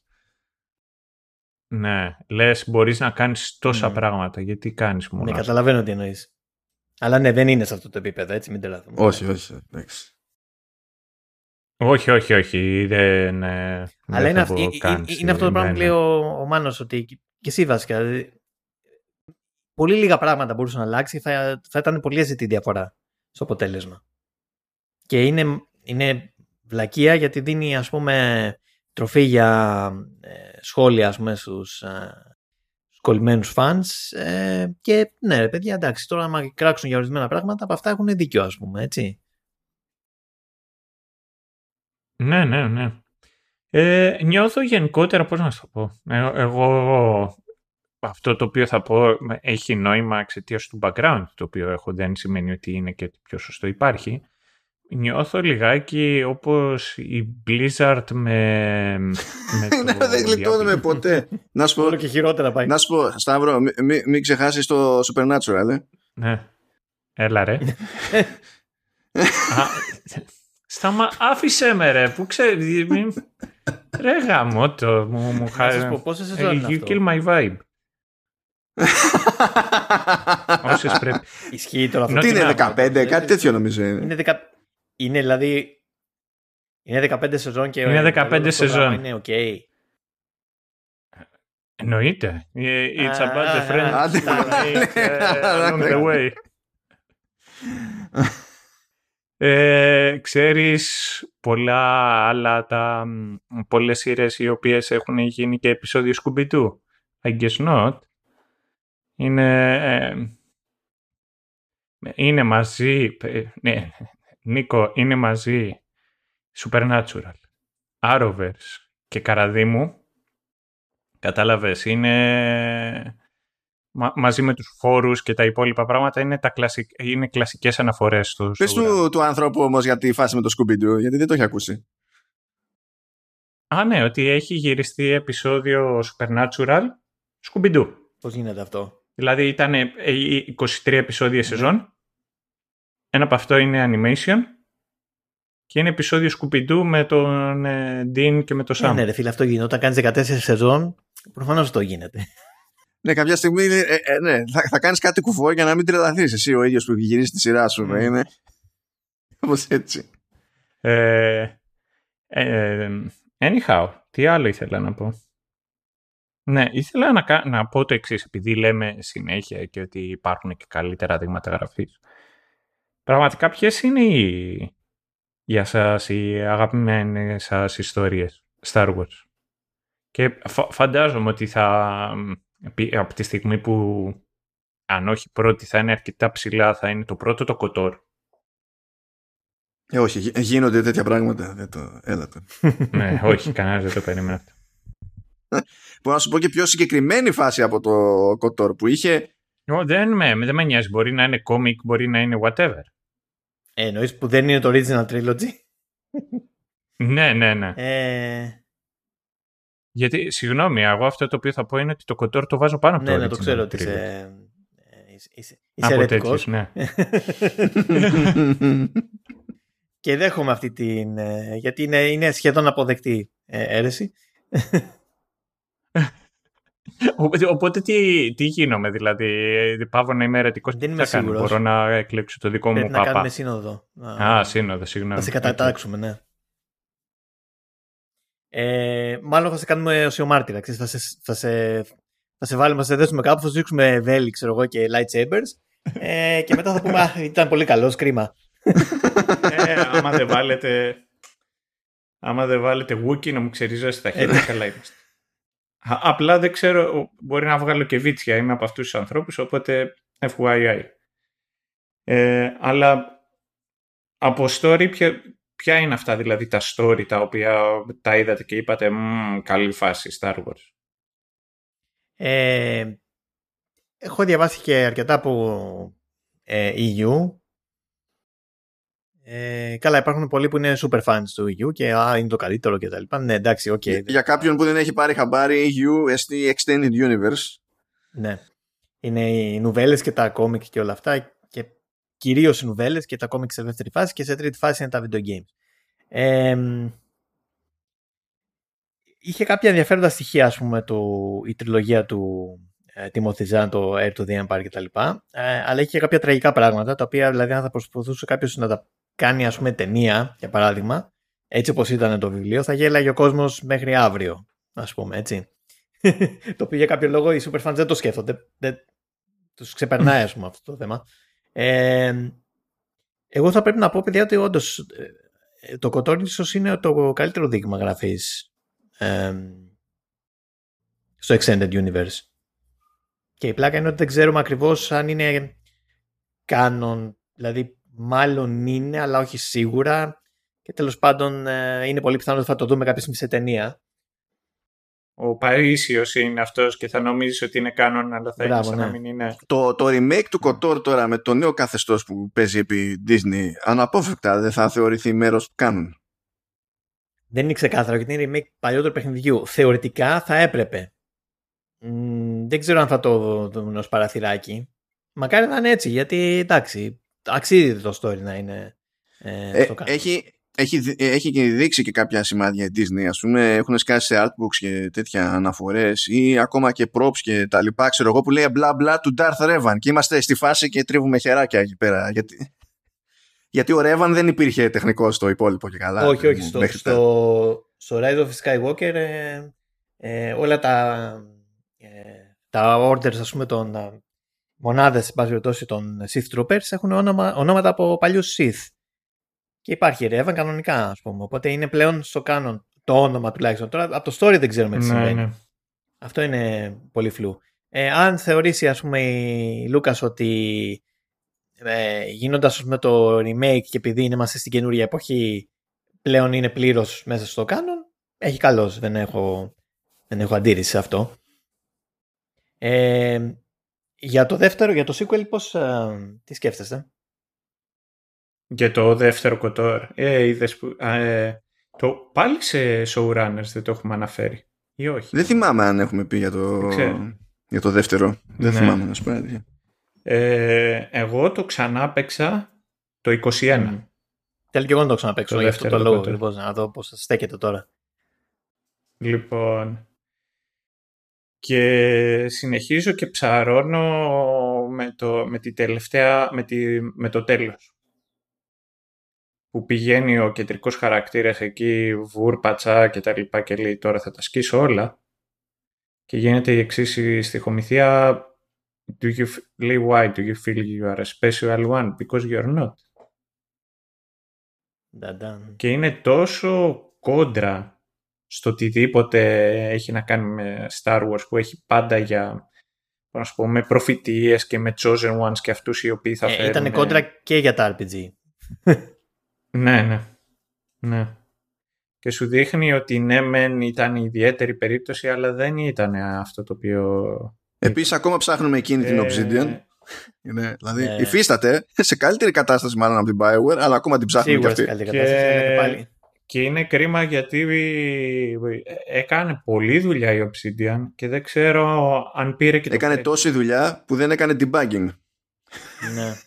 Δεν μπορώ, Δεν ε, πήρε το credit, ήταν, αλλά την ανάγκασε η EA να κυκλοφορήσει το παιχνίδι μη τελές και τέλος πάντων γίνανε όλα αυτά που γίνανε. Ε, αυτό το παιχνίδι, παιδιά, δεν έχω καταφέρει να το βγάλω ολόκληρο ποτέ, διότι μονίμως με τσακίζει κάποιο hyperbug.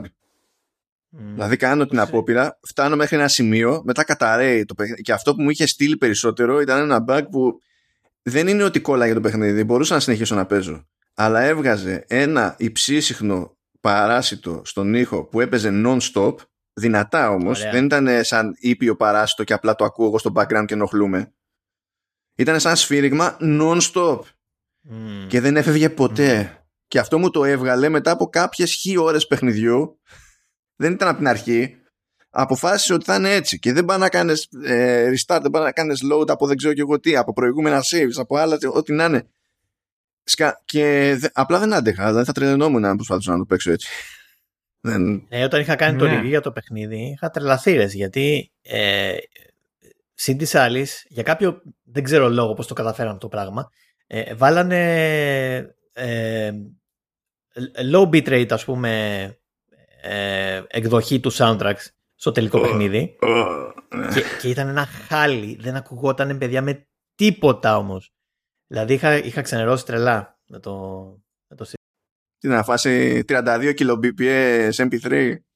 Ναι, ναι, πραγματικά ήταν, ήταν χάλια, χάλια. Δεν μπορούσα να το πιστέψω πόσο χάλια ήταν. Και κρίμα, πραγματικά, δηλαδή, γιατί πήγε. Κρίμα. Ε, εμένα αυτό το οποίο με είχε ενοχλήσει λίγο ήταν ότι μπορεί βέβαια να είναι και τώρα, της τωρινής εποχής η διαφορά. Έχω την εντύπωση ότι ήταν λίγο πιο edgy. Ήτανε, ήτανε, ήτανε πιο μαυρίλα Ευτυχώς, η φάση. ναι. Ναι, ναι. Όχι η μαυρίλα Sonic και Nte, edgy. Ε, ε, και μιας και είπαμε για bugs στο Sith Lords, τώρα πριν λίγες μέρες βγήκε το, το Sith Lords σε Nintendo Switch και guess what? Έχει, έχει, έχει game breaking bug. Και φτάνει σε ένα σημείο και δεν μπορείς να προχωρήσεις το παιχνίδι. Όχι, ρε φίλε, εντάξει τώρα. Καλά, κοίταξε, αυτό έχει να κάνει με την engine, καθαρά στην engine με την οποία έχει φτιαχτεί το... Όχι, έχει να κάνει με το ότι έχουμε game breaking bugs σε αυτό το παιχνίδι 20 χρόνια όσα ports και αν έχουν γίνει, όσε βελτιώσεις και αν έχουν γίνει. Δηλαδή, μονίμως πέφτουμε σε κάτι τι ideas. Και άλλες δεν είναι ίδιες και καλά ίδιε με τις παλιές. Είναι αναπτυσσόμαστε, ρε παιδί μου. Ideas. Ε, ναι. Έχει πρόβλημα το engine με το οποίο είναι γραμμένο, το οποίο δεν είναι... Κατάλαβες. Ε... Το οποίο δεν είναι, κατάλαβα αυτό. Είναι. Ναι, το οποίο δεν είναι. Θα νομίζω ότι είναι και θα είναι πως δεν θα είναι. Λοιπόν. Ε, ο ίδιος ο Λούκας που γενικά δεν είχε ε, δεν είχε σχέση, παρόλο ότι πιστεύουν μερικοί με το IQ καμία. Ε, τον είχαν πει απλά ότι είναι ένα παράλληλο σύμπαν και ε, θα ασχολούμαστε εμείς με το continuity, δεν χρειάζεται να ασχολείσαι με αυτό. Ε, είχε πει όμως καλά λόγια για το Dark Empire. Είχε πει δηλαδή ότι αν ε, τη, τα κόμικ της Dark Horse, ας πούμε, τη σειρά, ε, ότι αν ας πούμε του είχαν πάει ας πούμε, αυτό το story τότε σαν ιδέα, μπορεί να το γύριζε όντως για να το έκανε sequel. Ε, ε, εμένα ήμουνα λίγο ήμουνα ok ως ένα σημείο με το Force Unleashed. Δεν με είχε πειράξει. Το πρώτο την πάλευε, το δεύτερο έγινε λίγο τραγέλα. Όχι, το... Ναι. ναι. Ε, έγινε τραγωδία μετά. Ε, αυτό ισχύει και μετά από πιο πρόσφατα μου άρεσε και το story του 15 είναι με το, το, το comic Vader και πιο μετά που πάει Vader ναι. Down αυτά δηλαδή μου κάνανε ένα κλικ, μου άρεσε έτσι σαν concept. Και θα ήταν και κάτι το οποίο νομίζω ότι είναι και εύκολο και θα είχε και ενδιαφέρον να το δούμε. Ε, είμαι σχεδόν σίγουρος ότι θα γίνει ε, σειρά. Ε, δηλαδή έχει εκδηλώσει και ο Κρίσες ένα πούμε ενδιαφέρον. Και, και καλά οι fans τώρα, εντάξει, χρόνια το λένε. Είμαι, είμαι σχεδόν σίγουρος ότι θα γίνει κάποιο spin-off με Vader μέσα. Για το να γίνεται VR game spin-off, ας γίνει σειρά. Δηλαδή, πιο λογικό. Ε, ναι, είναι. τελικά, ναι.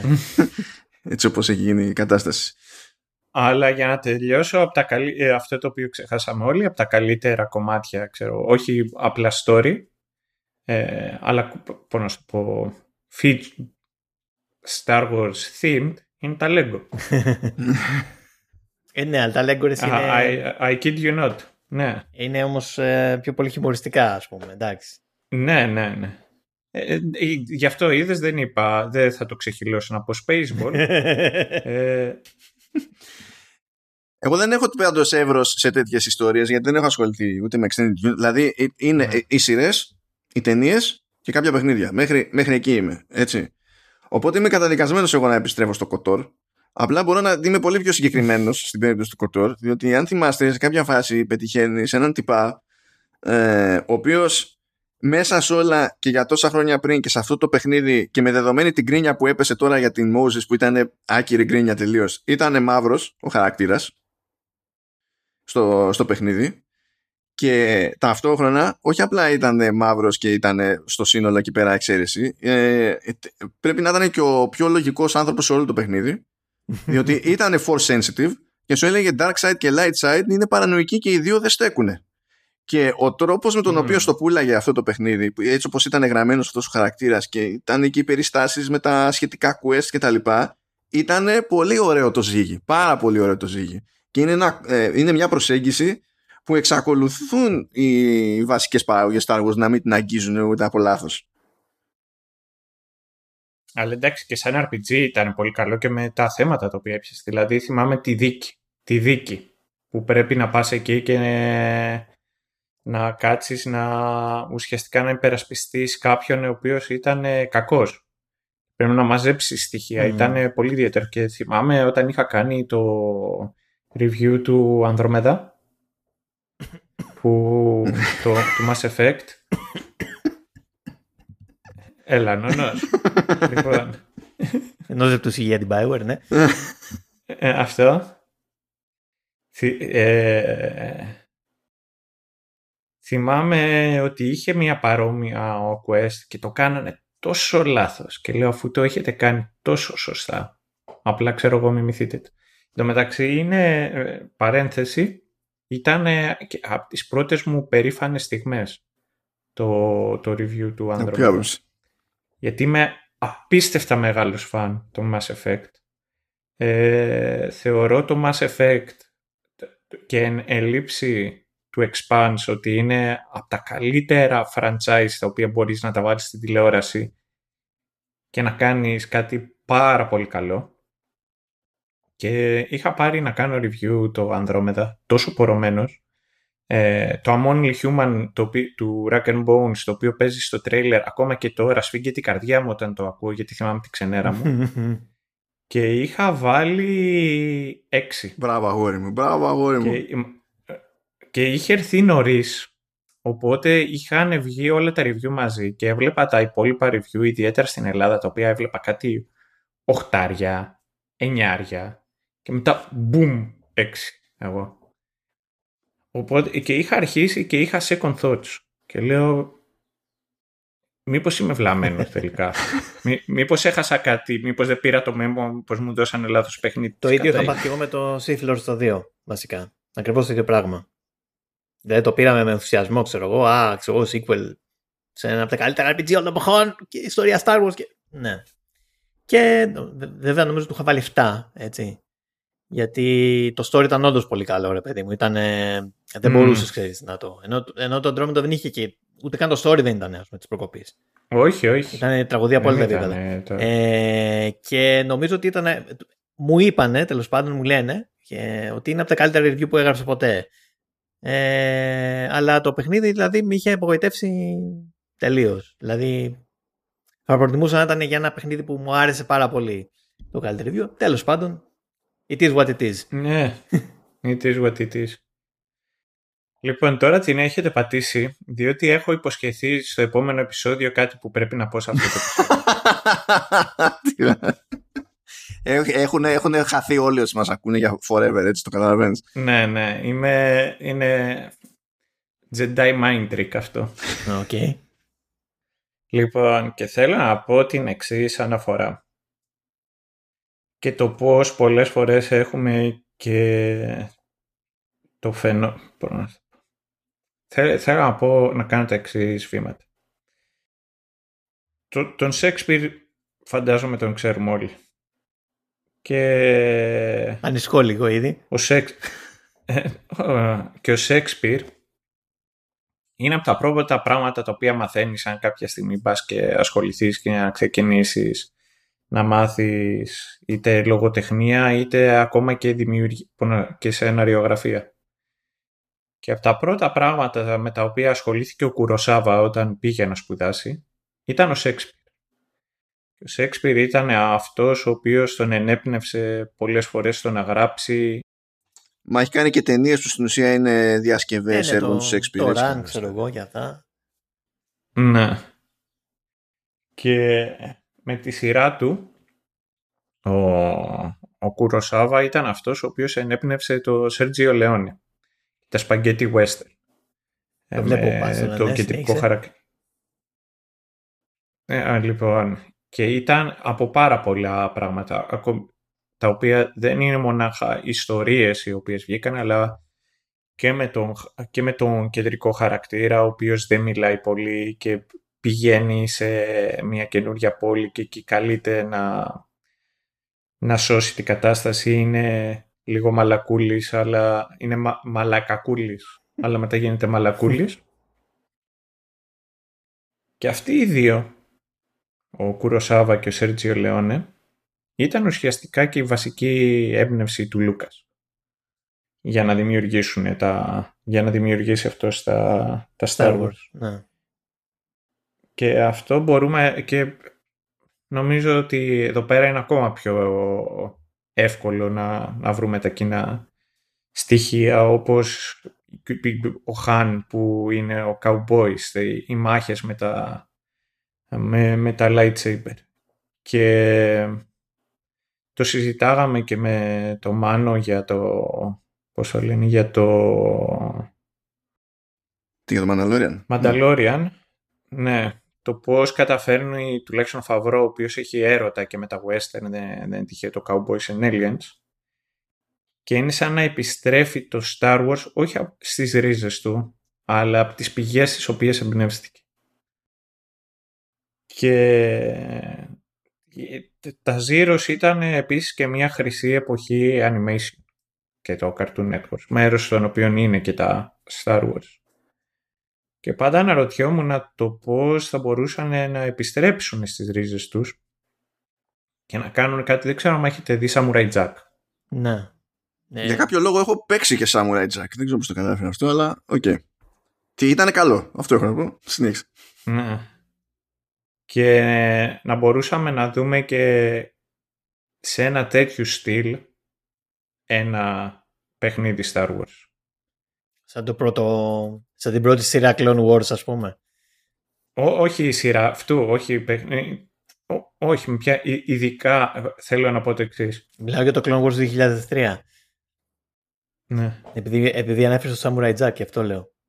Ναι, ναι, ναι, ναι. Ε, λέω ότι είναι μια χρυσή εποχή. Εγώ, ένα action, πώς να σου πω, ένα action series και έχει τόσο πολύ εύρος που και με από αυτή την οδό, δηλαδή άνετα θα μπορούσα να δω ένα επεισόδιο ολόκληρο, με λίγο διάλογο, με π.χ. τον Obi-Wan στην καθημερινότητά του, το πώς αντιμετωπίζει τις απειλές και πώς προχωράει προς, προς τα πέρα.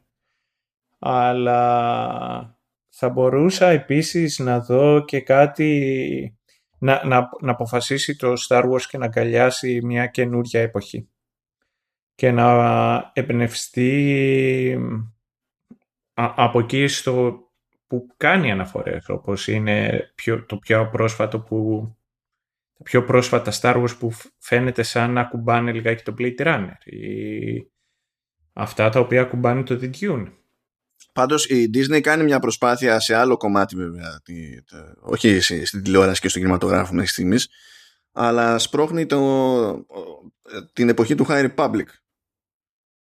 Πλέον. Φαντάζομαι κάποια στιγμή θα αυγατήσει αυτό. Έχει ξεκινήσει σαν, σαν κόμικ και νουβέλες, βέβαια σε πρώτη φάση. Ναι, αλλά το, αν έχω αντιληφθεί καλά, το αντιμετωπίζει σε επίπεδο τέλος πάντων δημιουργικό ε, ως κάτι αρκετά συγκεκριμένο που αναπτύσσεται υπό τη δική της σκέπη ναι, ναι. Με τρόπο που μπορεί αργότερα να είναι source material για να κάνει άλλα πράγματα. Γιατί εντάξει, ναι, δεν μπορεί. Ναι. Ελά, θεωρώ αδιανόητο να ασχολούμαστε για πάντα με Skywalkers, έτσι δεν γίνεται.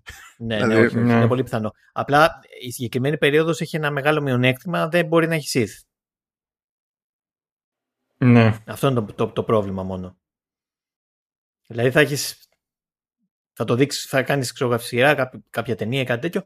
OK, okay, αλλά θα έχει μόνο Jedi. Και εντάξει, okay, ξέρω ότι δεν θα καλύψει όλους τους fans αυτό. ε, ένα σχόλιο που θα ήθελα να κάνω τελευταίο έτσι για το. Ε, σαν, σαν deep cut για το ε, Kenobi. Ε, είναι η τελευταία μονομαχία, ας πούμε, στο, ε, μεταξύ του, του Vader και του Obi-Wan. Ε, έχω, έχω μια ένσταση αρκετά μεγάλη και ε, κάτι θετικό ας πούμε. Δηλαδή κάπως τον παλατζάρανε μετά. Για να δω, για να δω. Ε, ο Obi-Wan ε, είναι αυτός που είναι σαν χαρακτήρας και σαν Jedi γιατί ε, δεν, δεν έκανε ποτέ, δεν, δεν κέρδιζε ποτέ, δεν πενικούσε ποτέ τις δυσκολίες ας πούμε, ή τους αντιπάλους του επειδή ήταν πιο δυνατός απαραίτητα. Δεν ήταν πιο δυνατός από τον Άνακιν ε, δεν τα κάνει πιο δυνατός από το Μολ. Ε, αλλά ε, τώρα θα, θα κάνω ίσως και ένα μικρό spoiler τώρα για το Rebels αναγκαστικά. Αξίζει πάντως να το δεις παρόλα αυτά μάνο mm-hmm. κάποια στιγμή. Ε, τώρα που ε, υπάρχει το Disney Plus κάπου θα την κλείσω την τρύπα. Όταν ε, πεθαίνει ο Μολ πλέον, δηλαδή όταν συναντιούνται για δεύτερη φορά ας πούμε ε, με τον ε, Obi-Wan ε, ο Obi-Wan ας πούμε τον ξεγελάει, μπαίνει στο, μπαίνει στο μυαλό του επειδή ξέρετε, ο, ο, ο, ο Μόλ, ας πούμε, είναι η εκδίκηση. Το μόνο που είναι η ύπαρξη του ίδια είναι η εκδίκηση, ας πούμε. Δεν έχει κάτι άλλο πίσω από αυτό. Με αυτό συντηρείται, ας πούμε. Ε, και τον βάζει, ας πούμε, στη, στην παγίδα ε, και κάνει ακριβώς τα ίδια πράγματα που έκανε ο qui όταν μόνο μαχήσανε. Και με αυτόν τον τρόπο ε, μπήκε σε αυτή τη μανιέρα, ας πούμε, ο, ο Μολ και επιχείρησε να κάνει, επειδή χρησιμοποιούσε το ίδιο στυλ, ας πούμε, ο, Obi-Wan με τον qui και πήγε να κάνει ακριβώς την διακίνηση που έκανε για να νικήσει τον, ε, ε, τον qui Το οποίο φυσικά ο Obi-Wan το περίμενε ακριβώς αυτό και ήταν η, η, η, σκηνή ας πούμε, που τον σκοτώνει. Ε, και το όλο στήσιμο, δηλαδή το φοβερό πράγμα το φιλώνει είναι ότι α, έκανε μια από τις καλύτερες μονομαχίες που έχουν γίνει ποτέ και είναι animation, ας πούμε. Και κρατάει λίγα δευτερόλεπτα, έτσι. Δεν είναι κάτι α, ου, φοβερό, ας πούμε, ε, φαντασμαγορικό κτλ. Είναι ζυγίζονται οι αντίπαλοι και η ίδια μονομαχία είναι, είναι πραγματικά δεν ξέρω αν είναι καν 15, 15 δευτερόλεπτα, ας πούμε. Ε, και στο Obi-Wan τώρα δείχνει, ας πούμε, κάνει το φοβερό μπαμ, ας πούμε, ο Obi-Wan εκεί πέρα σκεπτόμενος, όπως λες, τη, τα δίδυμα και όλα αυτά, ξέρω εγώ, και πρέπει ας πούμε, να τα σώζει και whatever, ας πούμε. Και ουσιαστικά ε, διαλύει, ας πούμε, τον, ε, τον Vader. Ε, δυστυχώς, δυστυχώς, έχω να πω, κάποιοι κάνανε το λογοπαίγνιο he beat, him, he beat him, λέει, with the high ground. γιατί έχει τις πέτρες πάνω από το κεφάλι του. Λυπάμαι γι' αυτό. Αλλά OK, okay, εντάξει, γέλασα λίγο ομολογουμένως. Λοιπόν, είναι η πρώτη φορά λοιπόν, που ο Όμπιμα κάνει, δείχνει ας πούμε, φοβερή δύναμη ας πούμε, και υπερνικά ας πούμε, τον, τον Vader. Ε, στην ε, τελευταία μονομαχία που είχαν ε, μεταξύ τους, ο, ο Άνακ ήταν καλύτερος. Ο Vader ήταν καλύτερος. Δηλαδή, ο, ο μόνο λόγος που ο Obi-Wan κρατούσε, ας πούμε, είναι ότι τον είχε εκπαιδεύσει ο ίδιος, ήξερε πολύ καλά τις κινήσεις του και μόνο γι' αυτό τον κρατούσε, αλλά ήξερε ότι δεν, είχε, δεν θα είχε καλό τέλος για εκείνον. Οπότε στη φάση που πηδάει λοιπόν από, τη, από την πλατφόρμα και είναι στη στεριά και λέει αυτό το περίφημο, ας πούμε, the high ground is over, it's over, ας πούμε, Anakin, ε, το οποίο είναι μια μαλακία, δεν ισχύει αυτό το πράγμα, δεν, δεν υπήρχε κανένας λόγος.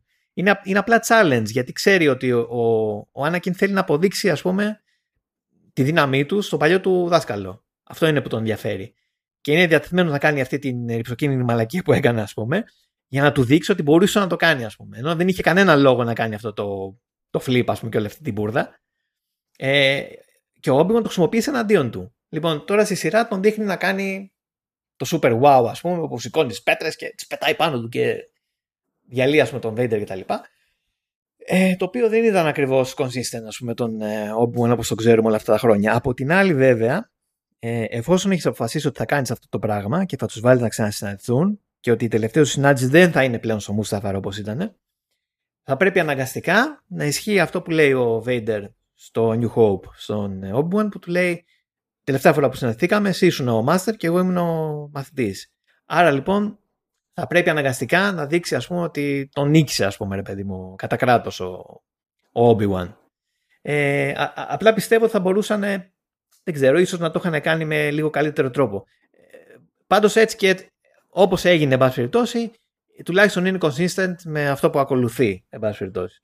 Κοίτα, για να πιαστώ από αυτό το κομμάτι, αν δεν έχεις να το συμπληρώσεις με κάτι άλλο. Όχι, δεν τι να πω άλλο, εντάξει, το έχω... Ε, για να πιαστώ, γενικά, αυτό νομίζω ότι ότι συνδέεται γενικά με τη, με τη βασική ένσταση που πάνω κάτω έχουμε όλοι ως προς το πώς αφιερώθηκε ο χρόνος που αφιερώθηκε σε αυτή τη σειρά ε, με την όποια, στην όποια εξέλιξη που θα μπορούσε να έχει ή έχει τελικά τέλος πάντων ο Obi-Wan ως χαρακτήρας. Εμένα αυτό που μου λες με βάρεσε σε, ε, και σε άλλο σημείο. Το, όχι, όχι αυτό το στιγμίο το οποίο το καταλαβαίνω και το, και το δέχομαι Απλά έχω τσιτώσει πιο πριν, όταν είναι στο σκάφος ε, και είναι να πάρει την απόφαση να φύγει για να τραβήξει την προσοχή του βεντερ λέει σε κάποια φάση ότι ε, ε, μιλώντας στον qui μόνος του στον αέρα λέει σε κάποια φάση ότι όπως και να έχει όλη αυτή η ιστορία τελειώνει σήμερα ή θα πεθάνω εγώ ή θα πεθάνει ο Βέιντερ. Ναι. Και μετά τον αφήνει και ζει το οποίο είναι τελείως αχρίαστο γιατί ξέρουμε, ξέρουμε ότι δεν έχουμε άλλα τέτοια δείγματα από τον Obi-Wan. Προσπαθείς να μας δείξεις ότι ναι. έχει κάνει κάποιο snap ο χαρακτήρας που δεν το έχει κερδίσει μέχρι στιγμής με τα τεκτενόμενα. Ε, ξέρουμε ότι δεν πρόκειται να το κάνει. Το ξέρουμε ότι δεν πρόκειται να το κάνει. Ναι. Και στην ουσία πηγαίνεις και μου αφαιρείς εκ των προτέρων δηλαδή βαρύτητα από τη μάχη που έρχεται και το κάνεις με έναν τρόπο που πηγαίνει έτσι κι αλλιώς κόντρα στο χαρακτήρα του, του Obi-Wan. Ναι, ίσως ήταν μια α, λίγο ατυχής προσπάθεια να σου δείξει ρε παιδί μου ότι ε, ο Obi-Wan ήταν αποφασισμένος ξέρω εγώ να πει ότι okay, εφόσον κινδυνεύουν ας πούμε τα παιδιά με κάποιο τρόπο όσο ζει ο Vader ίσως α, πρέπει να το τελειώσω ξέρω εγώ θέλω δεν θέλω ας πούμε ναι, ε, αλλά και πάλι νομίζω ότι αυτό καταρρύπτεται πολύ γρήγορα διότι όταν συναντιούνται λέει Are you here to destroy me; Και λέει I will do what I must που είναι ε, μια επανάληψη της τυχομηδίας που είχαν στο Μούσταφα. Ναι. Και μετά πάλι τον ε, ε, Εν τω μεταξύ αυτή, αυτή, αυτό που αλλάζει στην ουσία τη, τη γνώμη εκείνη τη στιγμή που τον έχει κάτω πλέον τον, τον Vader εμένα δεν μου δείχνει εκείνη την ώρα ο Obi-Wan ότι ε, κατόπιν κάποιας ε, εσωτερικής διεργασίας αποφασίζει να τον αφήσει. Ε, απλά δίνει ότι τον, τον αφήνει. Ε, δεν ξέρω αυτό, άμα έχει να κάνει και με το γράψιμο ή από το παίξιμο. Μα, δηλαδή, πιο πολύ με το γράψιμο. Θα έχω να πω, είναι το γράψιμο. Ναι. Ε, είναι, είναι, πώς να σου πω, αυτό που είπαμε πιο πριν, που σκίζεται η μάσκα, ε, έχει ξαναγίνει ναι. σε, στο, στο, στο, animation εκεί που είναι με την Ασόκα. Ναι. Επίσης πολύ, που πολύ είναι και αυτό κάτι το οποίο, ναι, το οποίο το έχω ξαναδεί. Είναι ο τρόπος και όλος με τον οποίο αυτοί οι χαρακτήρες είναι σαν να βάζουν ένα τέλος στη μεταξύ του σχέση. Ως γίνεται. Δηλαδή, I killed Anakin Skywalker. Ναι. Και είναι και ως ένα σημείο, δεν ξέρω αυτό, είναι λιγάκι και μένα που φοράω το αλουμινένιο μου καπελάκι και μου αρέσει να κάνω overthinking. Είναι και μια απολογία κιόλας και του Anakin ως ένα σημείο. Ναι, αποδέχεται την ευθύνη που έχει ο ίδιος, ας πούμε. Ναι, ναι, ναι, ναι. Και σου λέει δεν μπορεί να τα ρίχνεις όλα μια ζωή στους άλλους. OK. Okay. Ε, εντάξει, είναι, είναι λογικό ο Obi-Wan να αισθάνεται υπεύθυνος έτσι για αυτό που έγινε και γιατί προφανώς τον εκπαίδευσε ο ίδιος ε, και γιατί τον άφησε να ζήσει στην τελική. Και αυτό και νομίζω ότι, ότι δεν το έχει καταλάβει. Και επειδή αισθάνεται ένοχος που τον άφησε να ζήσει, τον ξανάφησε να ζήσει. Τον ξανάφησε να ζήσει. ναι. Όχι, εγώ νομίζω ότι αν ένιωθε ένας από τους λόγους για τους οποίους νιώθει κιόλα ένοχο είναι το ότι αυτό το οποίο μοιράζεται και με το Γιόντα του στείλω ότι συνέβη όλο αυτό κάτω από τη μύτη του, δεν το κατάλαβε, δεν είναι μονάχο ότι τον εκπαίδευσε, είναι και ότι ήταν φίλοι, ήταν σύμμαχοι. Κάθε φορά μέσα στις ταινίες λέει «We do this together, we do this together» και κάθε φορά όταν χωρίζονται γίνονται όλας σκατά. Και είναι ότι ήταν η ανάγκη τους να, για self-righteousness. Το οποίο υποτίθεται ότι είναι και πρόβλημα του Jedi Order σε... Ναι, το ναι. πρόβλημα του Jedi Και δεν αξιολόγησε ας πούμε την επιρροή που είχε πάνω το Palpatine; Ο Palpatine, ναι. Ο οποίος εντάξει, he played me like a fiddle. Εκεί τους έκανε. He played everyone like a fiddle βασικά. Αλλά... Ε, ναι, εκεί. Είναι ίσως από τα καλά στοιχεία του, ε, των prequels. Δηλαδή όλο αυτό ναι. το, το subversion ας πούμε, που κάνει που είναι πολύ έξυπνο γιατί δεν χρησιμοποιεί τη δύναμή του ως ε, Sith όχι, όχι, σαν πολιτικός. Είναι καθαρά πολιτικός. Αυτό, αυτό ήταν όντως καλή φάση. Ε, και ε, κάτι που δεν θα γινόταν σε καμία περίπτωση στο Obi-Wan Kenobi, όπως είδαμε από τη σκηνή της υποτιθέμενης ανάκρισης από την πλευρά της Ρεύα στη, στη μικρή Λέια. Ήταν, αυτό ήταν εντάξει. Ήταν γράψιμο στη χαρτοπετσέτα, ήταν στα δεράκι αυτό. εντάξει, η Ρεύα έτσι κι αλλιώς δεν είναι στην πραγματικότητα Sith, ας πούμε τώρα. Έτσι. Ναι, αλλά είναι χαρακτήρα, ναι, ναι, ο οποίος μπορεί ναι. να έχει βάθος. Ναι. Θέλω να σου πω, μπορεί να μην του γράψεις σαν Sith, μπορείς να τη γράψεις ξέρω σαν άνθρωπο. Ναι. Γιατί, είναι και αυτό μια επιλογή. Ε, ναι. είναι, Έκανε αυτό. Πάντως από το. Η αλήθεια είναι μέχρι το πέμπτο επεισόδιο, όντως ε, συμφωνούμε με το Μάνο απόλυτα σε αυτό. Δεν είχε ακριβώς ε, δικαιολογήσει, ας πούμε, την ύπαρξή της. Έλεγες. Ναι, ok, okay, token revenge trip character, ας πούμε, που αισθάνεται εγκαταλειμμένη από το Jedi και θέλει να εκδικηθεί, ας πούμε, τον, ε, ε, τον Obi-Wan, ok. Okay. Και κάνει ένα ωραίο flip ο χαρακτήρας σε εκείνο το σημείο και εντάξει, αποκτάει όντως ε, κάποιο ενδιαφέρον. Ε, το κακό στην όλη φάση είναι ότι χρησιμοποιούμε το, το trope του σουβλίσματος με το lightsaber ας πούμε τρεις φορές. Δηλαδή, μία φορά το ξέραμε με τον Inquisitor θα γίνει, γιατί όσοι έχουν δει το Rebels ξέρουν ότι ο Inquisitor δεν πεθαίνει, ας πούμε, στο, σε αυτό το, το χρονικό, ας πούμε, σε αυτό το χρόνο. Ε, αλλά ουσιαστικά το κάνεις και δύο φορές με τον ίδιο χαρακτήρα. Δηλαδή, μία φορά την χτύπησε ο, ο Vader σαν, σαν παιδί, ας πούμε, τη σούβλησε και έζησε, και άλλη μία τώρα. Και ok, okay, η πρώτη δεν έδωσε μεγάλη σημασία. Εκεί που έσφαζε 10 παιδιά, ξέρω εγώ μαζί, την πήρε και αυτή λίγο και την γλίτωσε, ας πούμε. Σε αυτή τη φάση δεν είχε και λόγο να αφήσει να ζει. Για ποιο λόγο; Δηλαδή, κάποιοι πριν βγει το τελευταίο επεισόδιο, είπαν ότι, α, ξέρω εγώ, μήπως πούνε ότι και καλά θα την αφήσει για να βρει εκείνη το. που είναι, ας πούμε, ο, ο Obi-Wan, το οποίο και αυτό ηλίθιο θα ήταν γιατί αυτομάτως υπονοείς ότι όλοι οι υπόλοιποι είναι άχρηστοι και μόνο η Ρέβα θα μπορούσε να καταλάβει που είναι ο Obi-Wan. Στην ερώτησή σου αυτή έχω δύο, δύο απαντήσεις. Η πρώτη απάντηση είναι η πιο πραγματιστική που είναι το ότι ε, ε, η Disney, sorry κιόλας. και η... γιατί που έχουμε ένα θέμα με το αν γενικά πεθαίνουν όντως και δεύτερον μην, μην ξεχνάμε no one's ever really gone φίλε, φίλε δηλαδή, αυτά έχουμε κάνει established Κοίτα, το Star Wars το έχει κάνει έτσι κι αλλιώς κατά κόρον αυτό έτσι. Δεν φταίει τώρα η Disney ξαφνικά. Αλλά μην κάνεις μου το ίδιο trope στην ίδια σειρά τρεις φορές. Μα αυτό, δηλαδή- αυτό είναι το θέμα. Είναι ότι πριν μπορούσες να πεις, ρε παιδί μου, ότι έχει κάποια σκαλώματα ο Λούκας. Τώρα έχεις να κάνεις με ένα corporate body που ξέρεις ακριβώς ότι τα έχει αυτά τα πράγματα και ότι συνειδητά 100 ε, χρόνια επιμένει σε κάποια πράγματα. Θεωρεί ότι είναι μέρος της ταυτότητάς της. Το 100 χρόνια δεν είναι καν κάθε υπερβολή εντωμεταξύ. Και ξέρεις ότι δεν γλιτώνεις με την καμία τώρα. Αυτό είναι που σε σφίγγει. Ναι. Εγώ δεν μπορώ να καταλάβω πού πήγαν αυτές οι ωραίες ε, καλές εποχές που απλά κοβάνε χέρια. Έλαντε, ούτε ένα χέρι ρε παιδιά, τίποτα. Έχουν να κοπούν χέρια εδώ και χρόνια. Γι' αυτό λένε οι fans ότι δεν είναι πραγματικό Star Wars αυτό. Όταν αρχίσουν να κόβονται χέρια, θα ξαναγίνει πάλι. Για να, να, να το επιχειρήσω τουλάχιστον να κλείσω από τη μεριά μου με τι σκέψει που μου έχουν μείνει. Εγώ σφίθηκα λίγο στις μεταπτώσεις της Ρεύα με την τελευταία τη, τη μετάπτωση. Δηλαδή, θέλω να φάω τον Vader, μέχρι εκεί βγάζει νόημα, προσπαθώ, αποτυγχάνω, με σουβλίζει, δεν πεθαίνω, more power to you, και η επόμενη μου κίνηση είναι τώρα θα την πληρώσει ο Obi-Wan. Δεν πιάνω ακριβώς ναι. το thought process ε, σε εκείνη την περίπτωση. Γιατί έπαψε να είναι το πιο σημαντικό μες στο κεφάλι της ότι έσκασε ο Άννακιν και έσφαξε παιδάκια και σχεδόν έφαγε λάχανο και την ίδια. Ακυρώθηκε αυτό. Κοίτα, εκεί μπορεί να πεις, ας πούμε, το μόνο που μπορώ να πω σαν δικαιολογία, ε, το αναγνωρίζω προφανώς αυτό που λες, ε, είναι ότι ε, ουσιαστικά τη χρησιμοποίησε ο, ο Obi-Wan. Της είπε ότι ναι, ξέρω εγώ, θα το κάνουμε έτσι. Και αυτό και μετά ουσιαστικά τα παλά την έκανε και την άφησε μόνη της.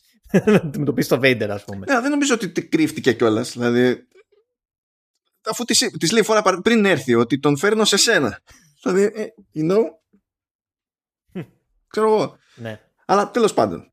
Ε, θέλω να σταθώ σε δύο στοιχομηθίες που είναι και οι δύο από το τελευταίο επεισόδιο. Η μία είναι πάνω στη μάχη ε, Obi-Wan και Vader και η άλλη είναι εκεί στο τελείωμα ε, με Obi-Wan και με, και με Reva.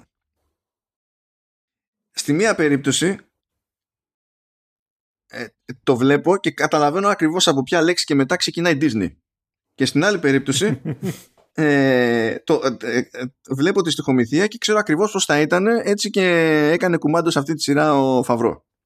Λοιπόν, θα ξεκινήσω από την ανάποδη χρονικά. Εκεί που έχει σφιχτεί η Ρέβα και λέει ξέρω εγώ που έχει γυρίσει τον Λουκ ανέστητο μεν αλλά ζωντανό Γυρνάει εκεί πέρα, αρχίζει με το μέλο, με τον Obi-Wan και λέει By showing mercy, you've given them peace. Και ένα, αναφερόμενος στα Younglings που mm. υποτίθεται ότι γι' αυτό εκείνα ήθελε να εκδικηθεί κτλ. Και, mm-hmm. και λέει You have honored him. Ε, ό, όχι him. You have honored them. Ε, ή, ή έλεγε him και εννοούσε τον Luke. Δεν θυμάμαι. Anyway, same thing, same difference. Όχι, them, νομίζω them είπε. Τέλος πάντων, whatever. Και εκεί αναρωτιέται και λέει ε, ε, Have I become him, αναφερόμενοι στον Vader, αν έχει γίνει ένα και το αυτό. Mm. Και λέει No, you've chosen not to. Who you become now, that is up to you. Παρατάει μετά το lightsaber η Ρέβα, το πετάει κάτω και λέει Now you are free, λέει ο Obi-Wan, we both are. Λοιπόν, όλο αυτό πώς θα ήταν, το φαντάζομαι πώς θα ήταν στο Mandalorian, όλη αυτή η σκομιθία. Θα ήταν mm. This is the way. και να τελείωνε η σκηνή και τέλος. Να το είχαμε πιάσει το νόημα, θα ήμασταν όλοι κομπλέ, ευχαριστημένοι και θα προχωρούσαμε παρακάτω. Ναι, αλλά αυτό είναι, δεν είναι Jedi όμως. Είναι ναι, ναι το, το, δέχομαι, το δέχομαι, το δέχομαι. Και στο, στο, στο μεταξύ Obi-Wan και, και Vader ξεκινάει και λέει ρε παιδί μου ο Vader Anakin is gone, I am what remains. Εδώ λέω τώρα κάτι καλό ξεκινάει, το έχουμε λυγίζει και ο Obi-Wan λέει I'm sorry, I'm sorry Anakin for all of it. Λέω συνεχίζουμε και το έχουμε, καλά το πάμε. Πανέρχεται ο Vader και λέει I'm not your failure Obi-Wan. You didn't kill Anakin Skywalker. I did. Και αισθάνομαι ότι το είμαστε, δηλαδή το έχουμε πιάσει το 100%. Και μετά δεν το βουλώνει ο Vader και λέει The same way, the same way I will destroy you. Και πανέρχεται ο Obi-Wan Then my friend is truly dead. Goodbye Darth. Αυτό είναι, εκείνη που έγινε με, η αλλαγή σε Disney mode. Ήταν το τέτοιο. Άστο, άστο εκεί που είναι το βαρύγδουπο το ρημάδι και το έχουμε πιάσει και μετά το I did συνέχισε το, το, το, τη σκηνή σου και το παράτα το έτσι. Καταλαβαίνουμε. Είμαστε θέλω να πιστεύω. Βέβαια, αν ανοίξω Facebook, έχω κάτι εμβολίες. Είμαστε νοήμονες οργανισμοί, υποτίθεται.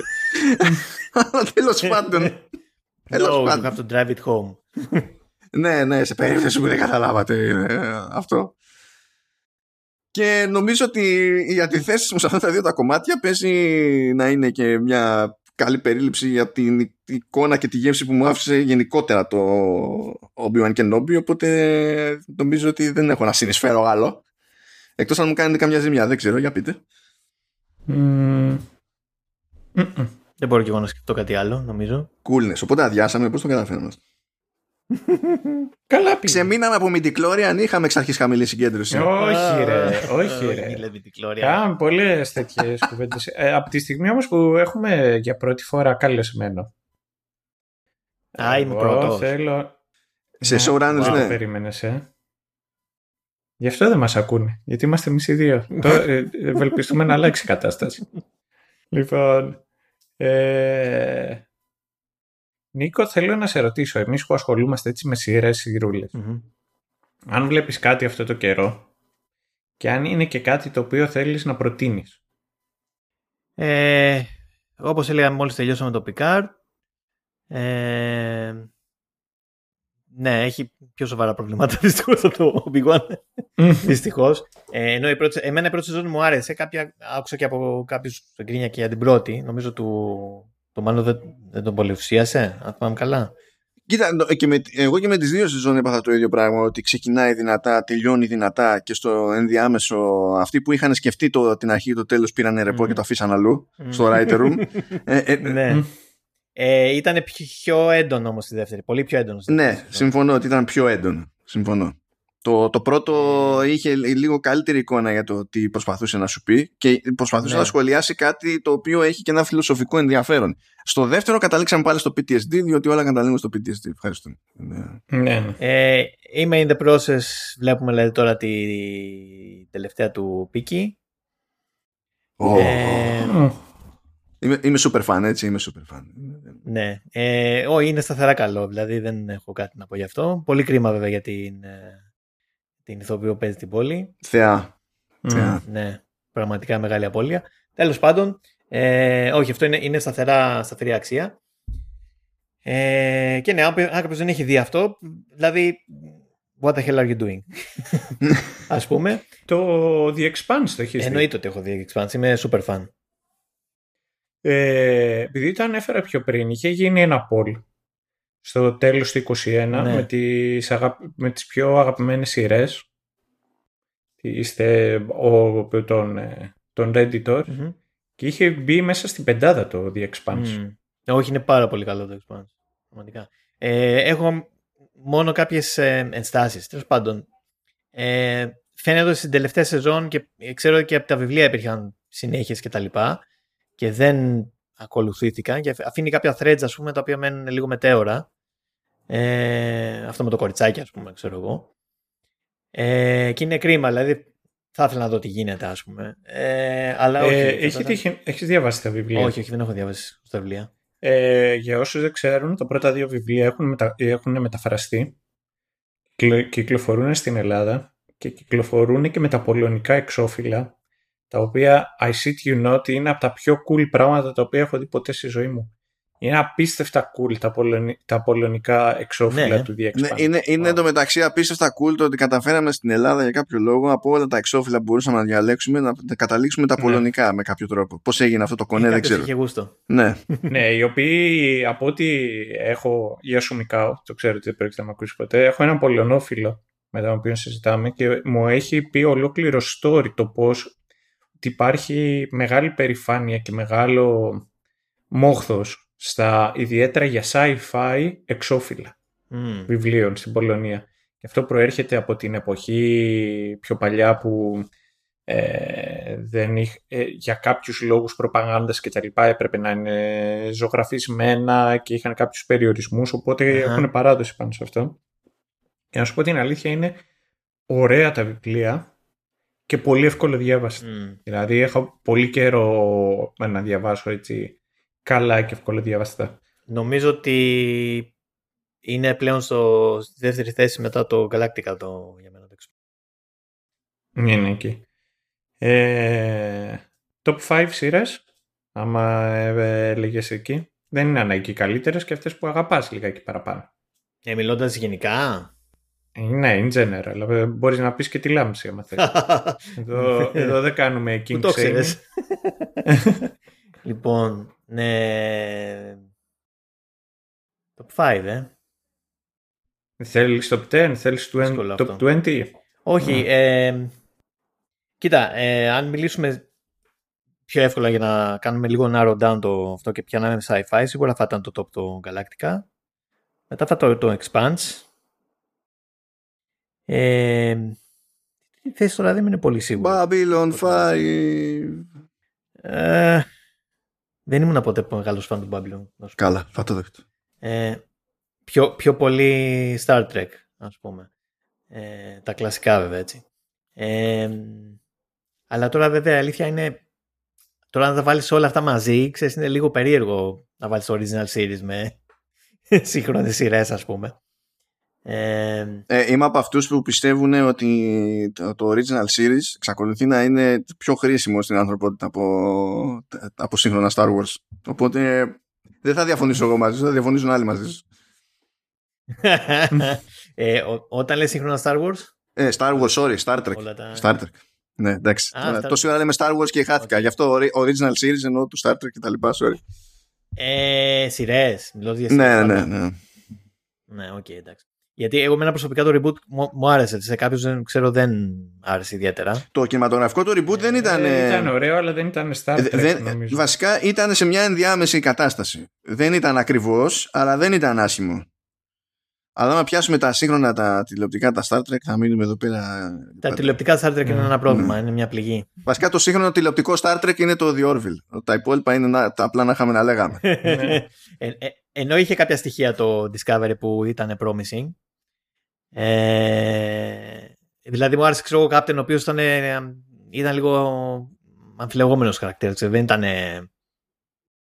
όλοι, ξέρεις, οι, οι καπετάνοι με το φωτοστέφανο ας πούμε, που είναι σε όλες τις υπόλοιπες σειρές και είναι super φανταστικοί όλοι. Αυτός ήταν λίγο γκρίζος και μ' άρεσε. Και ήταν και καλή επιλογή ο Jason Isaacs για να το παίξει έτσι. Ναι, ναι, ναι. Το, το έχω συμπάθεια μεγάλη. Αλλά ε, κάποια άλλα πράγματα.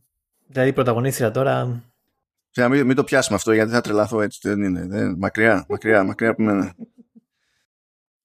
αλήθεια, θέλω να τη συμπαθήσω, αλήθεια θέλω, αλήθεια, αλλά mm. δυσκολεύομαι. Εγώ, παιδιά, βλέπω, έχω δει όλα τα Star Trek, όλα, όλα ότι παίζει σε σειρά, καλά και ταινίες, εντάξει, αλλά παίζει κι αλλιώς ο κύριος Όγκος είναι σειρές. Έχω δει όλα τα Star Trek, εξακολουθώ και βλέπω όλα τα Star Trek και ο μόνος τρόπος να τα ξεπεράσω αυτό που ζω στα σύγχρονα Star Trek είναι να βάζω ένα επεισόδιο Orville ε, ακόμη και το Strange New Worlds που υποτίθεται ότι είναι πιο Star Trek από τα υπόλοιπα σύγχρονα Star Trek ακόμη και αυτό είναι ζαβό. Είναι, είναι ζαβό και αυτό. Απλά είναι λιγότερο ζαβό από τα υπόλοιπα. Αυτό είναι με τον Pike, έτσι. Ναι, ναι. Που λες, ο, ο, ο Pike, τώρα για, για όσους ήρθαν εδώ πέρα από Star Wars, για Star Wars και δεν έχουν ιδέα από Star Trek, να πούμε ότι ο Pike είναι ένας θεωρητικά τραγικός χαρακτήρας στο Star Trek, διότι ήταν στον πιλότο του original series, ήταν ένα επεισόδιο, τέλος, και ξέρουμε ότι έχει τραγική κατάληξη το ξέρει και αυτός ότι έχει τραγική κατάληξη. Στο Strange New World είναι στη φάση που πρέπει να συνεχίσει τη, να κάνει τη δουλειά του γνωρίζοντας ότι σε 10 χρόνια θα πεθάνει. Αυτός ήθιστε να έχει κάποιες επιπτώσεις στη ψυχοσύνθεση του ανθρώπου και μέσα σε ένα επεισόδιο τον έχουν κάνει γιούχο ενώ ξεκινάει με τον προβληματισμό στο μέχρι να τελειώσει το πρώτο αυτό επεισόδιο του Strange New Worlds είναι, έχει συμφιλειωθεί με το concept και είναι εντάξει business as usual και τρελαίνομαι, τρελαίνομαι okay. τρελαίνομαι λέω είστε στόκι δεν μπορεί φίλε. Τέλος πάντων. Λοιπόν, αν μεγαλώσουμε, αν μεγαλώσουμε λίγο το... Ε... όχι, εγώ μια ερώτηση θέλω να κάνω πάνω σε αυτό. Επειδή είπες για sci-fi, ε, και μου είπες μονάχα έτσι, αυτά τα διαστημικά π.χ. sci-fi είναι και το Westworld. Το Westworld ε, επειδή έχω δει μόνο τις δύο πρώτες σεζόν ε, δεν ήθελα να το βάλω μέσα γιατί δεν ξέρω τι γίνεται μετά. Ε, οι, δύο, okay. οι δύο σεζόν που έχω δει μου άρεσαν πάρα πολύ.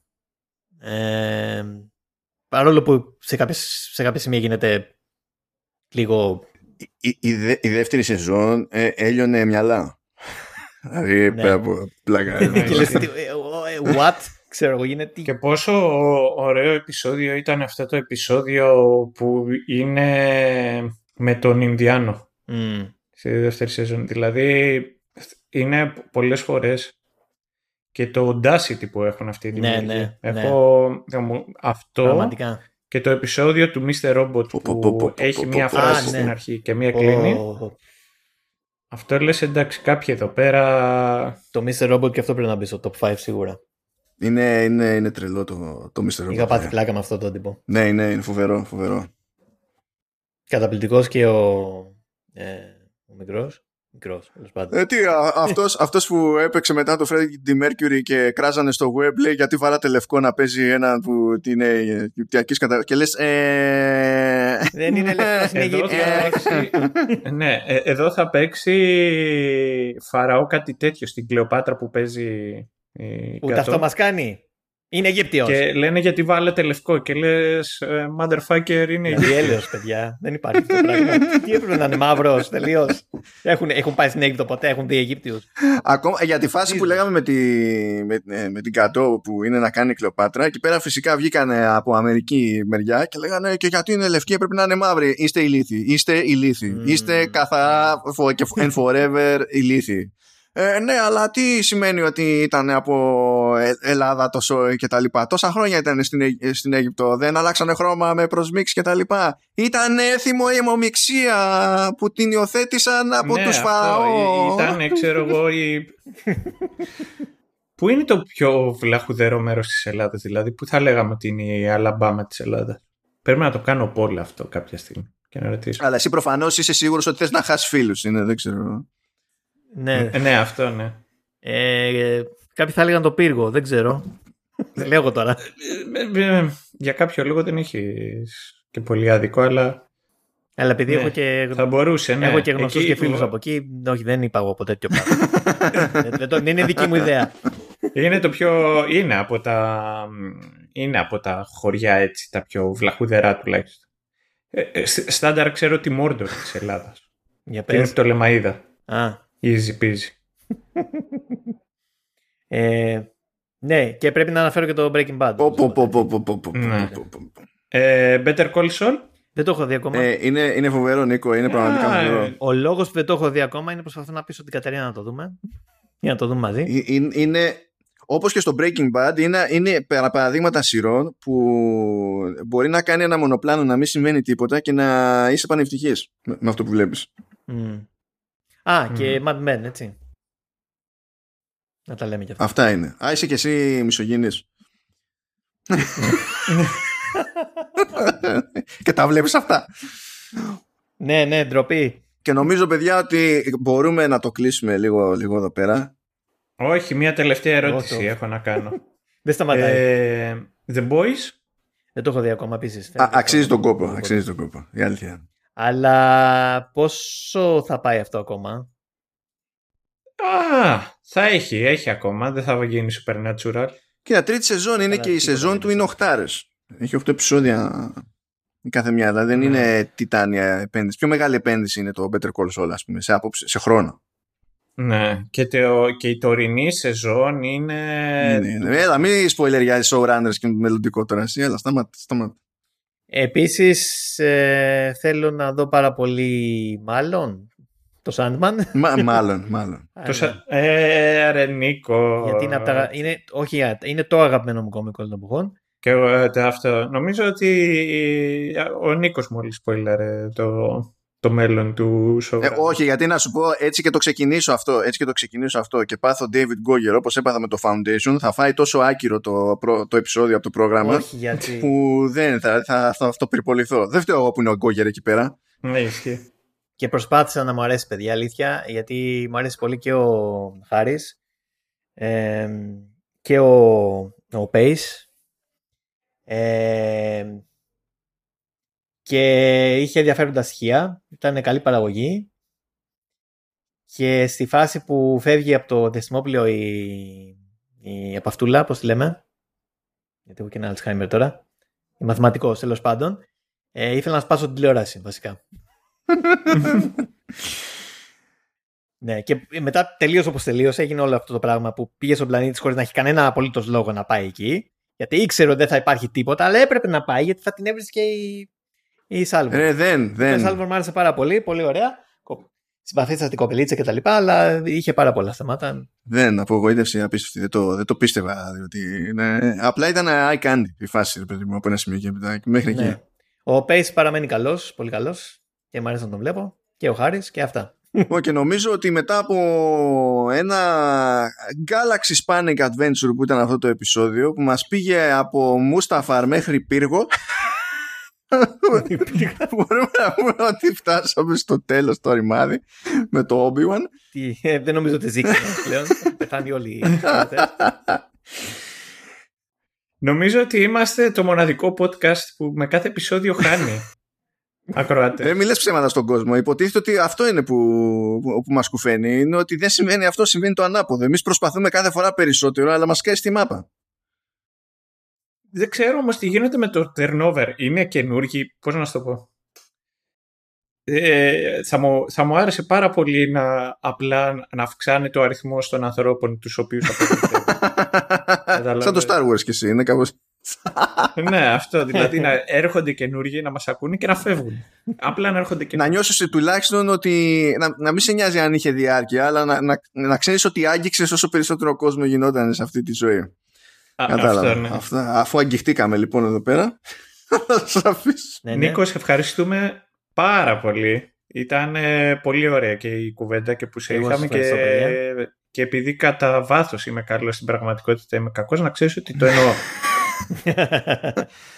Many thanks, Νίκο. Ήσουν η φυσιολογική επιλογή για μια περίπτωση σαν το Obi-Wan, γιατί ήταν limited series με αρχή, μέση και τέλος ε, εντάσσεται στο, στο όλο. Έτσι κι αλλιώς ξέρεις ξεκάθαρα καλύτερα από εμάς περί Star Wars το, το συζητάμε. Ε, ελπίζω η παράνοια που είναι σήμα κατά τεθέν του, του showrunners να ήταν κάτι που έκανε ε, περίεργη μεν αλλά πιο ευχάριστη τη, την εμπειρία σου στο, στο επεισόδιο τη συμμετοχή σου εδώ.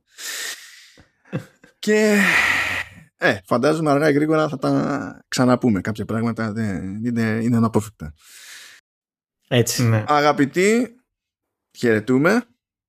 Θα επανέλθουμε κανονικά βάσει προγράμματος. Μετά από αυτό έχουμε πάλι Disney Plus, πάλι, πάλι Star Wars και τη δεύτερη σεζόν του Mandalorian. Κοινώς έχουμε ένα, ε, μια σεζόν που σε κάποιο σημείο κάνει λίγο stand-up ο Bill Bear. Θα το θέσω έτσι. Ναι. θα προχωρήσουμε. Καλό η υπομονή στις ζέστες και εδώ είμαστε.